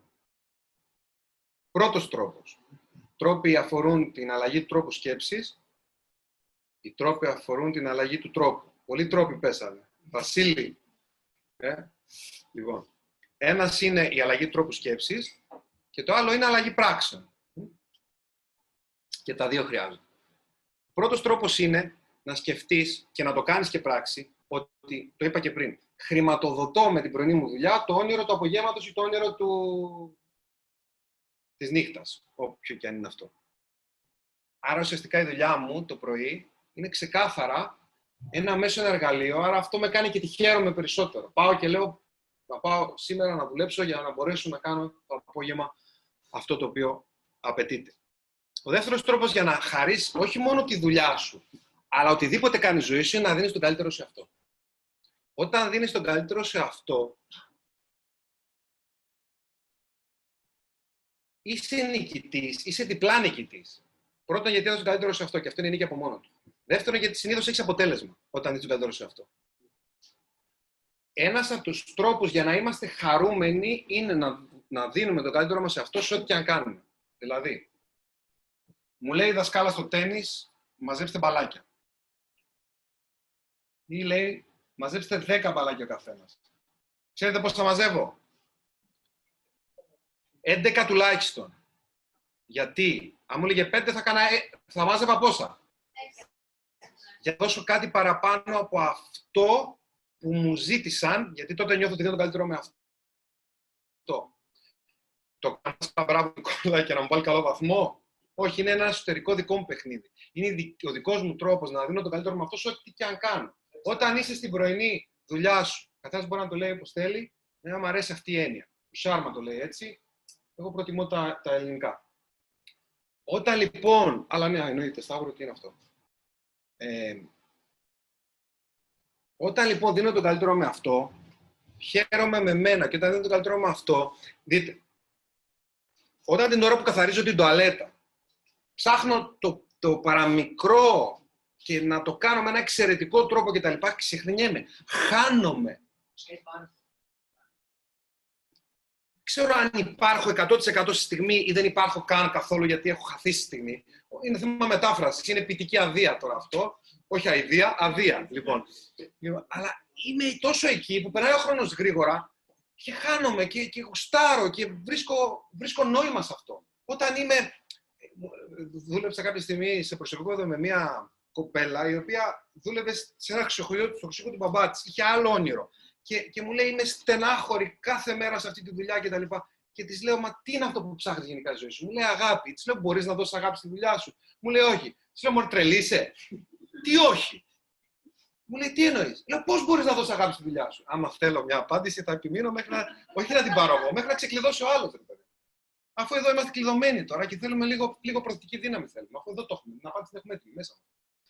Και μου λέει: Ε, ναι, εντάξει, με τους ανθρώπους που έρχονται ποιους, πελάτες. Τι να κάνεις; Ναι, με ευγενική. Είναι αγάπη αυτό, ναι. Να προσπαθήσω να διερευνήσω τις ανάγκες σου. Είναι αγάπη αυτό, ναι, μου λέει. Αυτή μου τα έλεγε. Εγώ τη ρωτούσα: Είναι αγάπη αυτό, ναι, μου λέει. Να, να τους δώσω αυτό ακριβώς που θέλουν. Να φύγω με ένα χαμόγελο. Ρε, εσύ της λέω: Είναι αγάπη αυτό, ναι, μου λέει. Μου λέει: Πλάκα μου κάνεις. Λέω: Όχι, δεν σου κάνω πλάκα. τόσο απλό ήταν. Φίλε, τόσο απλό είναι. Το δίνεις το καλύτερο σε αυτό. Και χάνεσαι και περάει το 8 ώρα και λες: Ρε φίλε, πότε πέρασα. Ωραία, πάω τώρα και στην άλλη μου δουλειά. Η Μαρία που βλέπετε πίσω, η Θεοδωροπούλου, όταν ήταν ε, μαθήτριά μας στην Ακαδημία, τώρα είναι Head of E-Learning Programs μέσα στην Ακαδημία, είναι πια και διδάσκει στην Ακαδημία το Erasmus Ήταν μια από τις καλύτερες μαθητρίες μας. Θυμάμαι λοιπόν, μου έλεγε ότι ήταν σε, ε, δούλευε σε σερβις πολλά χρόνια. Θυμάμαι μου έλεγε, δεν έχω ξαναδεί πιο χαρούμενη σερβιτόρα παιδιά στη ζωή μου. Μου έλεγε πόσο απολαμβάνει τη δουλειά της πόσο χαίρεται. Της λέω, πες μου ρε παιδί μου, τι είναι αυτό που. Μου λέει, παίζω παιχνίδια. Σκέφτομαι πώς θα το κάνω να χαμογελάσει. Ε, ε, ακόμα και φαντάζομαι τι, τι μπορεί να μου δώσει. Ε, ε, παίζω παιχνίδια και λέω τι του πρόσφερα αυτόν και τι, τι έκανα και πώς, πώς ήμουνα, πώς ευγενική ήμουνα και τι έκανα και πώς ταυτόχρονα δεν θα περιμένει πάνω από τέσσερα λεπτά κάποιος και θα παίξω με τον τουφε, με το τουφετσί. με, το, με το μπουφετσί θα αυτό και θα κάνουμε μαζί και να βρούμε τρόπο να τους εξυπηρετήσουμε άμεσα και αυτό και να μας και να πούμε μια ατάκα και να. Δεν παίζεσαι, τι κάνεις. Το χαιρότανε. Και ταυτόχρονα, επειδή χρησιμοποιούσε τα έσοδα αυτά για να ε, ε, υπηρετήσει το όνειρό της που ήταν η φίτηση στην Ακαδημία του Alan of δεν ήξερε τότε ότι θα αναλάβει τόσο σημαντικό ρόλο μέσα ως ε, δασκάλα μετά. Δεν το ήξερε. Τι έκανε εκείνη τη στιγμή; Μια παραλλαγή. Το όνειρό της ήταν τι, να προσφέρει στους ανθρώπους. Αυτό ήταν το όνειρό της. Πρέπει να βρείτε ποια είναι η ανάγκη πίσω από το όνειρο. Το μέσο, που μπορεί το μέσο να είναι να προσφέρω ένα ποτήρι νερό, ή το μέσο μπορεί να είναι να διδάσκω, ή το μέσο μπορεί να είναι να φτιάξω ένα προϊόν που θα εξυπηρετεί ανάγκες. Το μέσο το βρίσκεται. Αν βρείτε την ανάγκη, ποια ήταν η δική της ανάγκη, να αγγίξει ψυχές. Και χρηματοδοτούσε μια παραλλαγή του ονείρου, του ονείρου της ή ένα μέσο για να υπηρετήσει το όνειρό της, που ήταν η φίτση στην Ακαδημία. Για να γίνει εκπαιδεύτρια εκπαιδευτών. Για να εκπαιδεύει άλλους ανθρώπους. Άλεξ, θα μπορούσε κάποιος να το χαρακτηρίσει αυτό coach. Χρηματοδοτούσε λοιπόν τον όνειρό της μέσα από τη δουλειά της και ταυτόχρονα όσο χρηματοδοτούσε τον όνειρό της, τι ένιωθε, χαρούμενη 9 ώρες την ημέρα. Έβρισκε τρόπο να το κάνει. Άρα μπορεί κάποιος να χτυπάει σφραγίδες και να το κάνει με εξαιρετικό τρόπο. Οτιδήποτε κάνουμε πολύ καλά το ανάγουμε σε τέχνη. Και ο τρόπος να το κάνεις αυτό είναι να δεις το καλύτερο σε αυτό. Ο τρίτος τρόπος είναι να αντιληφθώ το εξής. Πριν σας πω τι θα πριν σημαντικό να αντιληφθώ, επιτρέψτε να σας πω σε ένας άνθρωπος που κάνει κάτι που είναι τέχνη, ότι η δουλειά των ονείρων σας να ξέρετε ότι έχει σκαρταδούρα. Έχει πολύ γραφή, όποια και αν είναι αυτή. Όποια ονειρική δουλειά έχετε στο μυαλό σας που νομίζετε ότι θα, όταν θα την κάνετε θα είναι όλα ρόδινα, ξεχάστε. Δεν υπάρχει όποια, όποια δουλειά για να σκεφτείτε, η δουλειά, η ενασχόληση, η δραστηριότητα, χόμπιο, έχει σκαρδαδούρα, έχει, έχει τη δυσκολία της, έχει την γραφειοκρατία της. Όταν λοιπόν, επειδή ο τρόπος που κάνουμε οτιδήποτε είναι ο τρόπος που κάνουμε τα πάντα, ξαναλέω, αν, εγώ, αν το γραφείο μου είναι ακατάστατο, θα είναι μάλλον και το σπίτι μου. Αν φέρω μαζί στο σκύλο μου, μάλλον θα φέρουμε και στα παιδιά μου. Είναι ο τρόπος σκέψης που τον ε, μεταφέρω σε οτιδήποτε κάνω. Δεν μπορεί να είμαι άλλος, να έχω άλλο αξιακό σύστημα στην οικογένειά μου και άλλο αξιακό σύστημα στους φίλους μου. Μακροπρόθεσμα η αλήθεια μου θα βγει. Ακόμα και αν είμαι ευγενικό στην πρώτη συνάντηση. Δηλαδή, εγώ τώρα στην πρώτη συνάντηση δεν, δεν έβρισα, ας πούμε. Τώρα ξαφνικά με βλέπετε, έριξα δύο-τρία γαλλικά. Με, καταλάβατε. Δηλαδή, άμα δεν το κουστάρετε αυτό, λέτε αυτό δεν θέλω να το ξαναδώ, γιατί βρίζει. Το θέμα είναι εγώ να, να σας πω ποιος είμαι όμως, για να επιλέξετε εσείς. Όχι να κρύβομαι. Όπως το, το κάνω στην παρέα μα, πούμε, και μπορεί να μου φύγει το γαλλικό, θα το κάνω και σε εσάς, γιατί διαφορετικά σας λέω ψέματα. Και σας δίνω την επιλογή να επιλέξετε αν θέλετε να είστε εδώ ή όχι. Και να ξέρετε ότι όταν λέτε την αλήθεια σας και την εκφράζετε με αγάπη και σεβασμό απέναντι στον άλλον, ο κόσμος που σας γουστάρει σας λατρεύει και οι υπόλοιποι που δεν σας γουστάρουν, τουλάχιστον σας εκτιμούν γιατί είστε θετικοί. Και αυτό έχει αξία. Μεγάλο θέμα αυτό, κλείνω παρένθεση. Πόσε παραδέσεις έχω ανοίξει, έχει μετρήσει κανείς, όχι. Λοιπόν, άρα, αν λοιπόν βρω έναν τρόπο να χαίρομαι αυτό που κάνω τώρα και δεν μου πολύ αρέσει, σκεφτείτε ότι κάνω εξάσκηση για να κάνω ακριβώς το ίδιο πράγμα όταν θα, θα εκπληρώνω το όνειρο και επειδή θα έχει δυσκολία, θα μάθω και τότε να χαίρομαι τη δυσκολία του. Άρα, κάνω στην τωρινή μου δουλειά εξάσκηση για το σκοπό της ζωής μου.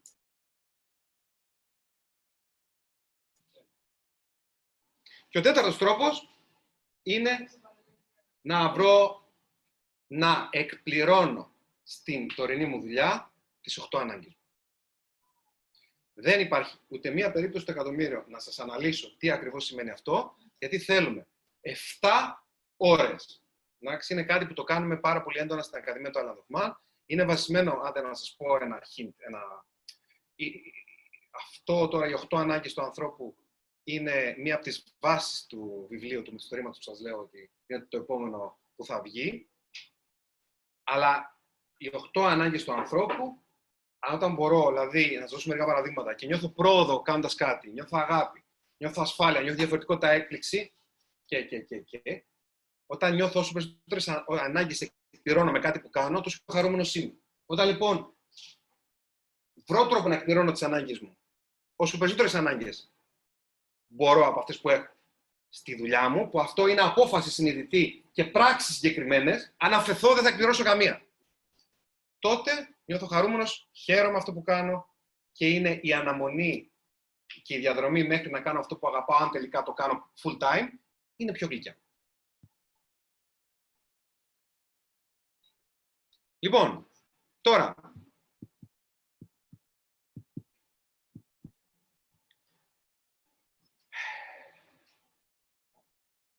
Έχω πολλά ακόμα να σας πω, αλλά νομίζω ότι έχουμε φύγει εντελώς. Ε. Είμαστε δύο ώρες εδώ, μια μισή. Ε. Λοιπόν, πάμε να το κλείσουμε, για να έχουμε λίγο χρόνο να... να, να ε, το, ε, έχω δύο θέματα ε, ετοιμάσει.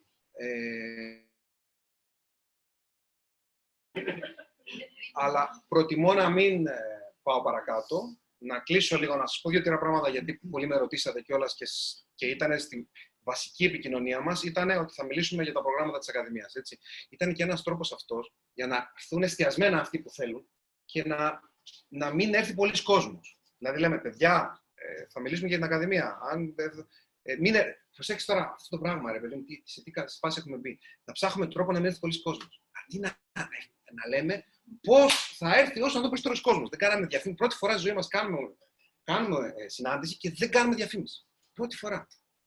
Πρώτη φορά. Αλλά δεν πειράζει, σιγά σιγά. Σημασία έχει ότι είμαστε εδώ, ε. Και σημασία έχει ότι είστε εσείς εδώ. Λοιπόν, τώρα.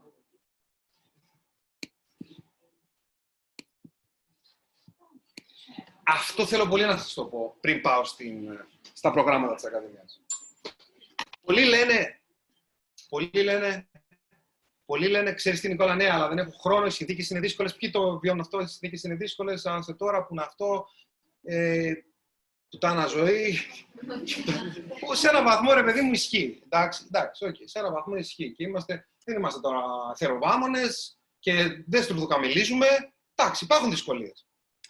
Θα σας πω όμως που είναι το μυστικό. Το μυστικό, το μέγα μυστικό. Είναι να σκεφτείς κάτι πολύ έντονα και να γίνει. Όχι, προφανώς όχι. Ε. Σε είναι χαζομάρα. Λοιπόν, ε, το μυστικό είναι αλλού.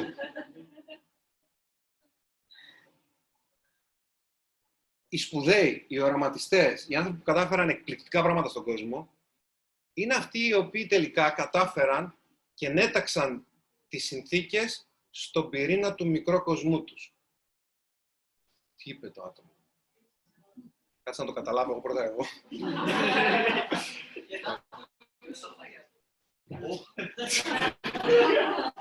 Έχουμε καμιά Σοφία εδώ. Γιατί αν είπα Σοφία να μας πει Σοφία, αν την κατάλαβα. Λοιπόν, όχι. Επιτρέψτε μου να σας, επιτρέψτε να σας πω τι εννοώ, γιατί είναι, είναι σημαντικό. Είστε εδώ, είστε μαζί μου ακόμα; Κουραστήκατε, ποιοι κουράστηκαν; Ρε αφήστε τα σάπια, ποιοι κουράστηκαν; Όχι. Ε, θα κάνουμε πριν, το, πριν, το, πριν τις ερωτήσεις, αν θέλετε. Εντάξει. Εκτός κι αν... Λοιπόν, ανοίξουμε την πόρτα, καπνίζεις ή τουαλέτα πάτε και ταυτόχρονα μιλάμε και θα δούμε. Λοιπόν, δείτε, αυτό νιώθω ότι είναι από τα σημαντικά πράγματα, γιατί είναι και, και η τελευταία μου σκέψη, δεν είναι παλιά, τα σημαντικά πράγματα που θα ήθελα να φύγετε από εδώ έχοντας το μέσα σας. Μέσα σας, μέσα σας, δεν ξέρω.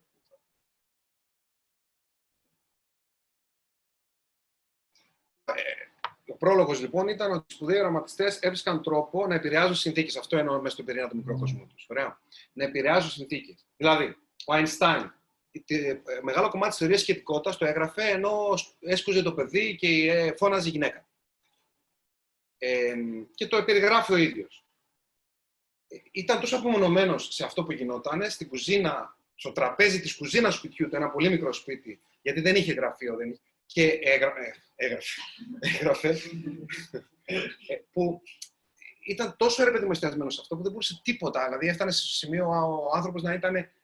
Να, να, να μην είχε καθόλου συνέστηση για όλα τα άλλα που συνέβαινε.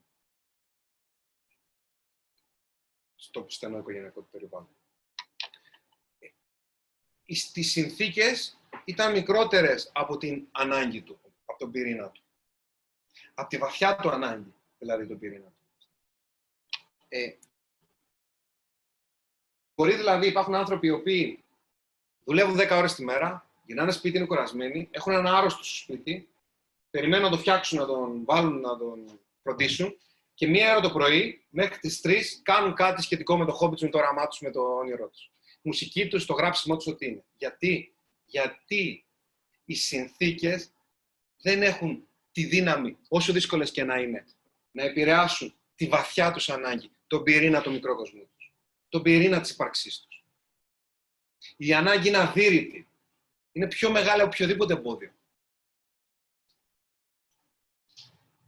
Μπορεί να γίνεται σεισμός έξω και βυθισμένοι στο όραμά τους να κάνουν αυτό το οποίο κάνει την καρδιά τους να χτυπάει δυνατά. Μπορεί να, ε, γίνεται, να υπάρχει οικονομική κατάρρευση στη χώρα τους και να σχεδιάζουν το πώς τα προϊόντα τους θα ταξιδέψουν σε άλλες αγορές. Οι συνθήκες είναι πολύ μικρότερες από τον πυρήνα τους. Αυτοί οι άνθρωποι έχουν μεγάλο πυρήνα, δείτε. Καθώς ο πυρήνας σου, η ανάγκη σου, η επιθυμία σου να μόνεται με πυρήνα σου. Μεγαλώνει ο πυρήνας σου. Συνήθως οι άνθρωποι επηρεάζονται από τις συνθήκες όταν ο πυρήνας σου είναι μικρός. Η δύναμή τους, η εσωτερική είναι μικρή. Γιατί, Γιατί δεν την έχουν εξασκήσει αρκετά. Και οι συνθήκες μπορεί να είναι ένας σύζυγος, μια, μια σύζυγος, ε, τα οικονομικά τους, οι δυσκολίες τους, το ότι δεν έχουν ησυχία. Τι είναι, τους επηρεάζει και γίνεται η εύκολη δικαιολογία τους για να αναβάλουν ή για να μην επιρρώνουν. Το ίδιο πράγμα θα μου πεις. να μην εκπληρώνουν το σημαντικό για αυτούς, να αναβάλουν γενικά και αόριστα. Οι άνθρωποι που μεγαλώνουν ο πυρήνας τους, μεγαλώνει ο πυρήνα και θα σου πω πώς μεγαλώνει ο πυρήνας κάποιου, φτάνουν κάποια στιγμή και υπερκαλύπτει ο πυρήνας τους. Σκεφτείτε τον πυρήνα σαν. Ε, θυμάστε ότι κάποιοι σούπερ είχαν μια δύναμη που ήταν ένα, ένα πεδίο που τίποτα δεν μπορούσε να, να, το, να το εισχωρήσει και να διαπεράσει το πεδίο. Σκεφτείτε τον πυρήνα λοιπόν καθώς μεγαλώνει, μεγαλώνει, μεγαλώνει και σας καλύπτει και καμία συνθήκη είτε είναι η κακοποιητική συμπεριφορά ενός τοξικού ανθρώπου γύρω σας, είτε είναι η οικονομική δυσχέρεια, είτε είναι ό,τι και αν είναι αυτό, δεν μπορεί να διαπεράσει τον πυρήνα σας. Θυμάμαι να, να, να, να, να είμαι, κάποια στιγμή φτιάχναμε, ήταν δύο διαμερίσματα πριν 12 χρόνια και θέλαμε να τα ενώσουμε για να μείνουμε ας πούμε, στα πρώτα μας, στα πρώτα χρόνια και ήταν δίπλα υδραυλικός με το κομπρεσέρ, παιδιά. Όταν λέμε το κομπρεσέρ, και ήμουνα μεσοτυχία εγώ σε ένα γραφείο που ήταν 2 επί 3 και έγραφα τότε ένα από τα τέσσερα μυθιστορήματα, το, το σας έλεγα πριν, μιλάμε το 2009, έτσι. Και βαρούσε ο τύπος κομπρεσέρ, σιώταν όλο το σπίτι και συνέχιζα να το γράφω και δεν ήθελα να χάσω τον ήρμο. Με ενοχλούσε, αλλά ήταν πιο δυνατός από εμένα και τη δική μου ανάγκη εκείνη τη στιγμή. Όχι. Και ο τρόπος να μεγαλώσει τον πυρήνα σου ώστε να υπερκαλύπτει τις συνθήκες τις εξωτερικές και ο πυρήνας σου να είναι πιο δυνατός από αυτές, είναι να συνεχίσεις να λαμβάνεις γνώση, να εκτίθεσαι σε περιβάλλοντα που είπαμε πριν, με ανθρώπους δημιουργικούς, να εκπληρώνεις το άβολο, να εκπληρώνεις το φοβιστικό, άρα να εξασκείς τον εαυτό σου στην δυσκολία και να ενδυναμώνεσαι να μαθαίνεις πώς να μαθαίνεις. Στο μεταπτυχιακό μου, που ήταν ένα χρόνο, κάθε δύο μήνες εξετάσεις, κάθε μέρα πρέπει να ήμασταν για εργασίες και, και, και, και, ξέρετε τι θυμάμαι από τη γνώση που έλαβα; Τίποτα. Ξέρετε που με βοήθησε όμως; Δυνάμωσε τον πυρήνα μου το μεταπτυχιακό. Γιατί έμαθα να δουλεύω. Πρώτη φορά στη ζωή μου, γιατί στο στο πρώτο πτυχίο δεν πάτησα ούτε, αν εξαιρέσεις το πρώτο εξάμεινο, 4-5 φορές, δεν πάτησα ούτε μία φορά. Δεν μπήκα μέσα. Πήγαινα για καφέ στο κηλικείο μόνο, πέντε χρόνια, πέντε, για καφέ στο κηλικείο. Και ξαφνικά μετά από πέντε χρόνια καφέ, βρίσκομαι σε μια συνθήκη που πρέπει να είμαι κάθε μέρα και να ασχολούμαι και να διαβάζω και να κάνω και αυτό και επηρεάζονται κι άλλοι και ομάδα και αυτό και τόνα και κάθε δύο μήνε εξετάσει το Αμερικάνικο σύστημα. Στα αγγλικά όλα, πρώτη φορά στα αγγλικά όλα, στα αγγλικά εξετάσει, στα αγγλικά τα βιβλία, στα αγγλικά σημειώσει, στα αγγλικά η διάλεξη. Εκτέθηκα σε τόση μεγάλη δυσκολία και σε τόσο έντονα που έμαθα να δουλεύω. Ξέρετε πόσο πολύ μου βοήθησε όταν βιώνω το χάος της συγγραφής, την ώρα που οι ήρωες είναι στον κόσμο τους και δεν είναι εδώ μέσα. Είναι στο δικό τους κόσμο και δεν ξέρω ποιοι είναι και δεν τους έχω γνωρίσει. Και οι έννοιες φεύγουν και δεν μπορώ να τις πιάσω. Και όλο αυτό το χάος, ξέρετε πόσο πολύ μου βοήθησε αυτό να επιμείνω και να βρω τον τρόπο να κάνω το χάος αρμονία. Η γνώση, ε, ουσιαστικά τι είναι η γνώση; Διαστολέας μυαλού που σας βοηθάει να μεγαλώσετε τον πυρήνα σας και να εμπεριέχονται σε αυτόν εξωτερικές συνθήκες. Όταν οι συνθήκες είναι δύσκολες, πρέπει να δράσουμε στις δύσκολες συνθήκες. Γιατί αυτός είναι ο μόνος τρόπος οι δύσκολες συνθήκες τελικά να γίνουν εύκολες. Αν περιμένετε να φτιάξουν συνθήκες, την πατήσαμε. Δεν φτιάχνουν, τις φτιάχνουν. Και αυτό ακριβώς είναι το όραμά μας σαν Island of Man, philosophy. Αυτό ακριβώς, να βοηθήσουμε ανθρώπους να μεγαλώσουν τον πυρήνα τους. Αυτό μπορεί να σημαίνει πολλά πράγματα. Μπορεί να σημαίνει να ενδυναμωθούν ως άνθρωποι, να αντιμετωπίσουν προβλήματα, δυσκολίες, να βρουν τρόπο να τις κάνουν προθετική δύναμη. Να κάνουν το φόβο φίλο τους από τροχοπέδι να γίνει σύμμαχος. Να βρουν ή να έρθουν πιο κοντά στο σκοπό της ζωής τους, που δεν είναι βαρύγδουπο και δυσθεώρητο. Είναι εδώ μέσα. Άρα πρέπει να μάθω να ψάχνω να πρέπει να μάθω πώς να σκάβω για να το βρω. Και υπάρχει τρόπος. Εκεί είναι η γνώση, εδώ είναι η γνώση. Και το καλό είναι ότι έρχεται από ανθρώπους που την έχουν κάνει πράξη. Και δεν εννοώ μόνο εμένα, εννοώ και όλη, όλη την ομάδα, όλους τους συνεργάτες του Άγγελου. Οι οποίοι είναι επιλεγμένοι ένας και ένας. Ναι, από μένα. Αυτό πρέπει να το παραδεχθώ. Άρα αναπτύσσομαι σημαίνει εκπαιδεύομαι, σημαίνει λαμβάνω γνώση, διαστολές μια άλλη. Πώς θα βοηθήσουμε κάποιον λοιπόν να βρει να, τις λύσεις Όχι επειδή θα του δώσουμε τις λύσεις, αλλά επειδή θα τον βοηθήσουμε να βοηθήσει τον εαυτό του. Γιατί τότε έχει αξία το αποτέλεσμα και τότε είναι και μακροπρόθεσμο το αποτέλεσμα. Άρα σε πρώτο επίπεδο απευθύνεται η εκπαίδευση στο ένα δοχμάν σε, άνθρω... σε όλους. Και σε δεύτερο επίπεδο απευθύνεται σε αυτούς που θέλουν να μάθουν να εκπαιδεύουν άλλους. Είναι διαφορετικό το η εκπαίδευση είναι για μένα για να μπορέσω όλα αυτά που έχω μέσα μου να τα βγάλω έξω και να είμαι χαρούμενος, πιο χαρούμενος, να βρω την αλήθεια μου, να την εκφράσω στους άλλους. Όταν βρεις την αλήθεια σου και την εκφράζεις στους άλλους, απελευθερώνεσαι. Και όταν βρεις την αλήθεια σου την εκφράζει σε άλλους, απελευθερώνεσαι από κάτι το οποίο είναι τόσο εξηλαιωτικό που η ζωή δεν έχει αξία χωρίς αυτό. Απελευθερώνεσαι από τη μεγαλύτερη φυλακή της ανθρωπότητας, που είναι η φυλακή της γνώμης του άλλου. Σταματάει πια η απόρριψη και η αποτυχία να είναι πρόβλημα. Γίνεται απαραίτητο κομμάτι. Γίνεται μια στάση στη διαδρομή σου. Πώς να χαίρεσαι την πορεία προς κάθε σου στόχο, γιατί ο, ο στόχος και το αποτέλεσμα όταν τον πετύχεις, η χαρά όταν πετύχεις το στόχο, αν τον πετύχεις, κρατάει λίγο. Η διαδρομή όμως κρατάει περισσότερο. Η πορεία κρατάει πιο πολύ αυτό το αποτέλεσμα. Αυτό μαθαίνεται. Άρα λοιπόν απευθύνεται σε ανθρώπους, σε όλους, που θέλουν να βγάλουν πράγματα έξω. Και μετά απευθύνεται σε αυτούς που θέλουν να μάθουν να εκπαιδεύουν άλλους. Δηλαδή αυτά που κάνουμε τώρα εδώ, αυτά που κάνω εγώ σε εσάς, μέσα από τη φιλοσοφία του ανθρώπου στο νησί, γιατί εδώ είναι η φιλοσοφία του ανθρώπου στο νησί, δεν είναι η θεωρία του Μάρκοβιτς, τυχαία. Τι σημαίνει η φιλοσοφία του ανθρώπου στο νησί, Είναι μια μίξη προσωπικής ανάπτυξης φιλοσοφίας, ε, της εμπειρίας της δικής μου, των, των πραγμάτων που, που, που λάβαμε ως ε, της εμπειρίας μέσα από τους χιλιάδες ανθρώπους που έχουμε συνεργαστεί, του οργανισμούς, τις επιχειρήσεις, τους ανθρώπους, τους high achievers, τους πιο ανθρώπους που, που, που ήθελαν μια πιο απλή ζωή, αλλά ευτυχισμένη ζωή. Πιο ευτυχισμένη τουλάχιστον.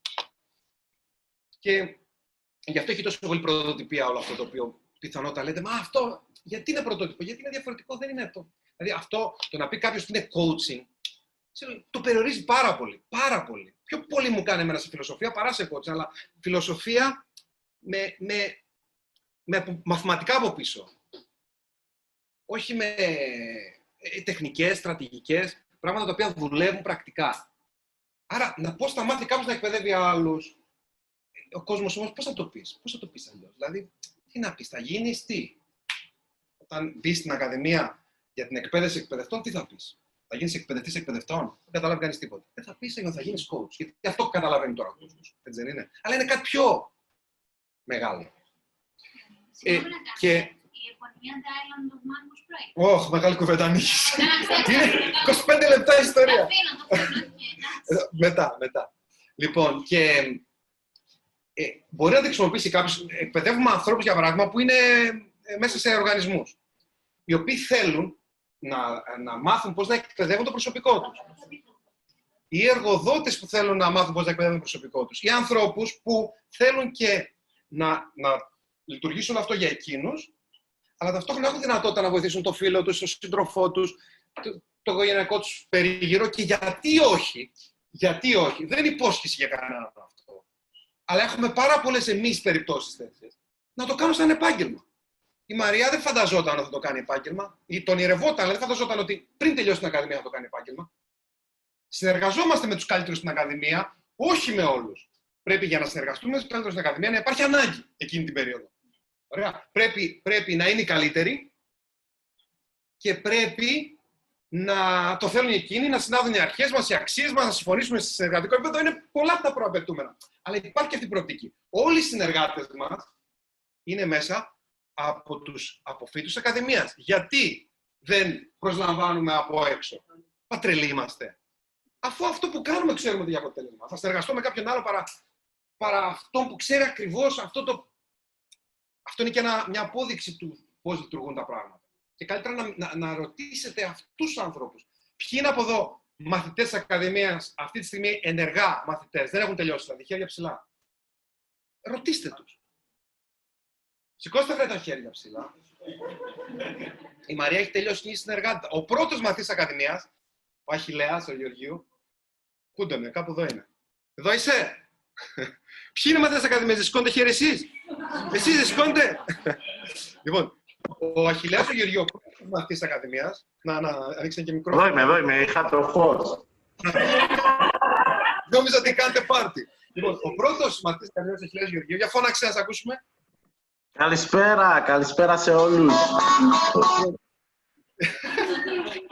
Είδα κινητά. Πώς τα πράγματα λειτουργούν.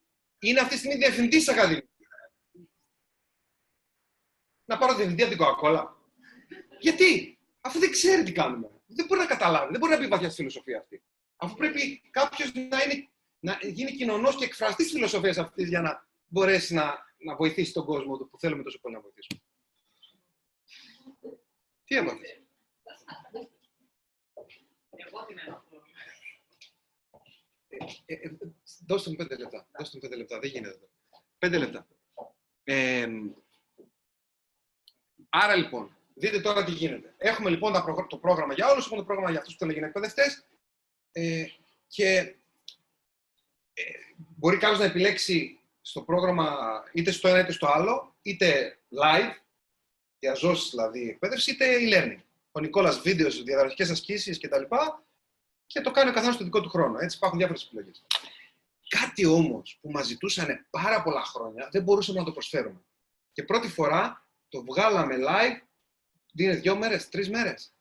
Σε ομαδικό επίπεδο που μπαίνουν, μπαίνουν οι- και παρακολουθούν την εκπαίδευση. Που είναι συγκεκριμένα θέματα τα οποία ξεκινάμε από την αρχή, από την εγκυκλοπαίδεια του εγώ και πάμε μετά στην εγκυκλοπαίδεια του εμείς. Δηλαδή ξεκινάμε τη σχέση μας με τον εαυτό μας, ποιοι είμαστε, που είμαστε τώρα, που θέλουμε να πάμε, ποια είναι η διαδρομή ανάμεσα, φόβοι, δυσκολίες, προβλήματα, εμπόδια, στόχοι, πεπιθήσεις, ιστορία, ιστορία στο μυαλό, διαχείριση χρόνου και δεκάδες άλλα πράγματα. Ξεκινάμε τη σχέση με τον εαυτό μας και πάμε στη σχέση μας με τους άλλους.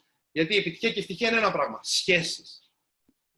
Να το εξηγήσουμε μαθηματικά. Σας αρέσει τα μαθηματικά μου; Δεν είναι μαθηματικά χωρίς δυσκολίες πολλές. Δεν είναι απλά μαθηματικά. Ωραία. Γιατί η- τα πάντα είναι σχέσεις, η επιτυχία και η ευτυχία; Η επιτυχία σε επαγγελματικό επίπεδο σημαίνει υγιή σχέση με συνεργάτες, προμηθευτές, πελάτες. Προϊσταμένου, υφισταμένου ανάλογα από τι σχέσει που έχει ο καθένας εδώ, εργοδότες κτλ. Ε; Αυτό δεν είναι, τι είναι, τουβάρια και ηλεκτρονικοί υπολογιστές είναι η επιτυχία, οι επιχειρήσεις. Όχι, είναι οι σχέσεις με όλους αυτούς που δι- διαχειρίζονται τα τουβάρια, τους υπολογιστές και, τα, και ούτω καθεξής. Το Siri μου μιλάει εδώ μεταξύ, κάτι του είπα και ενεργοποιήθηκε. Hello Siri.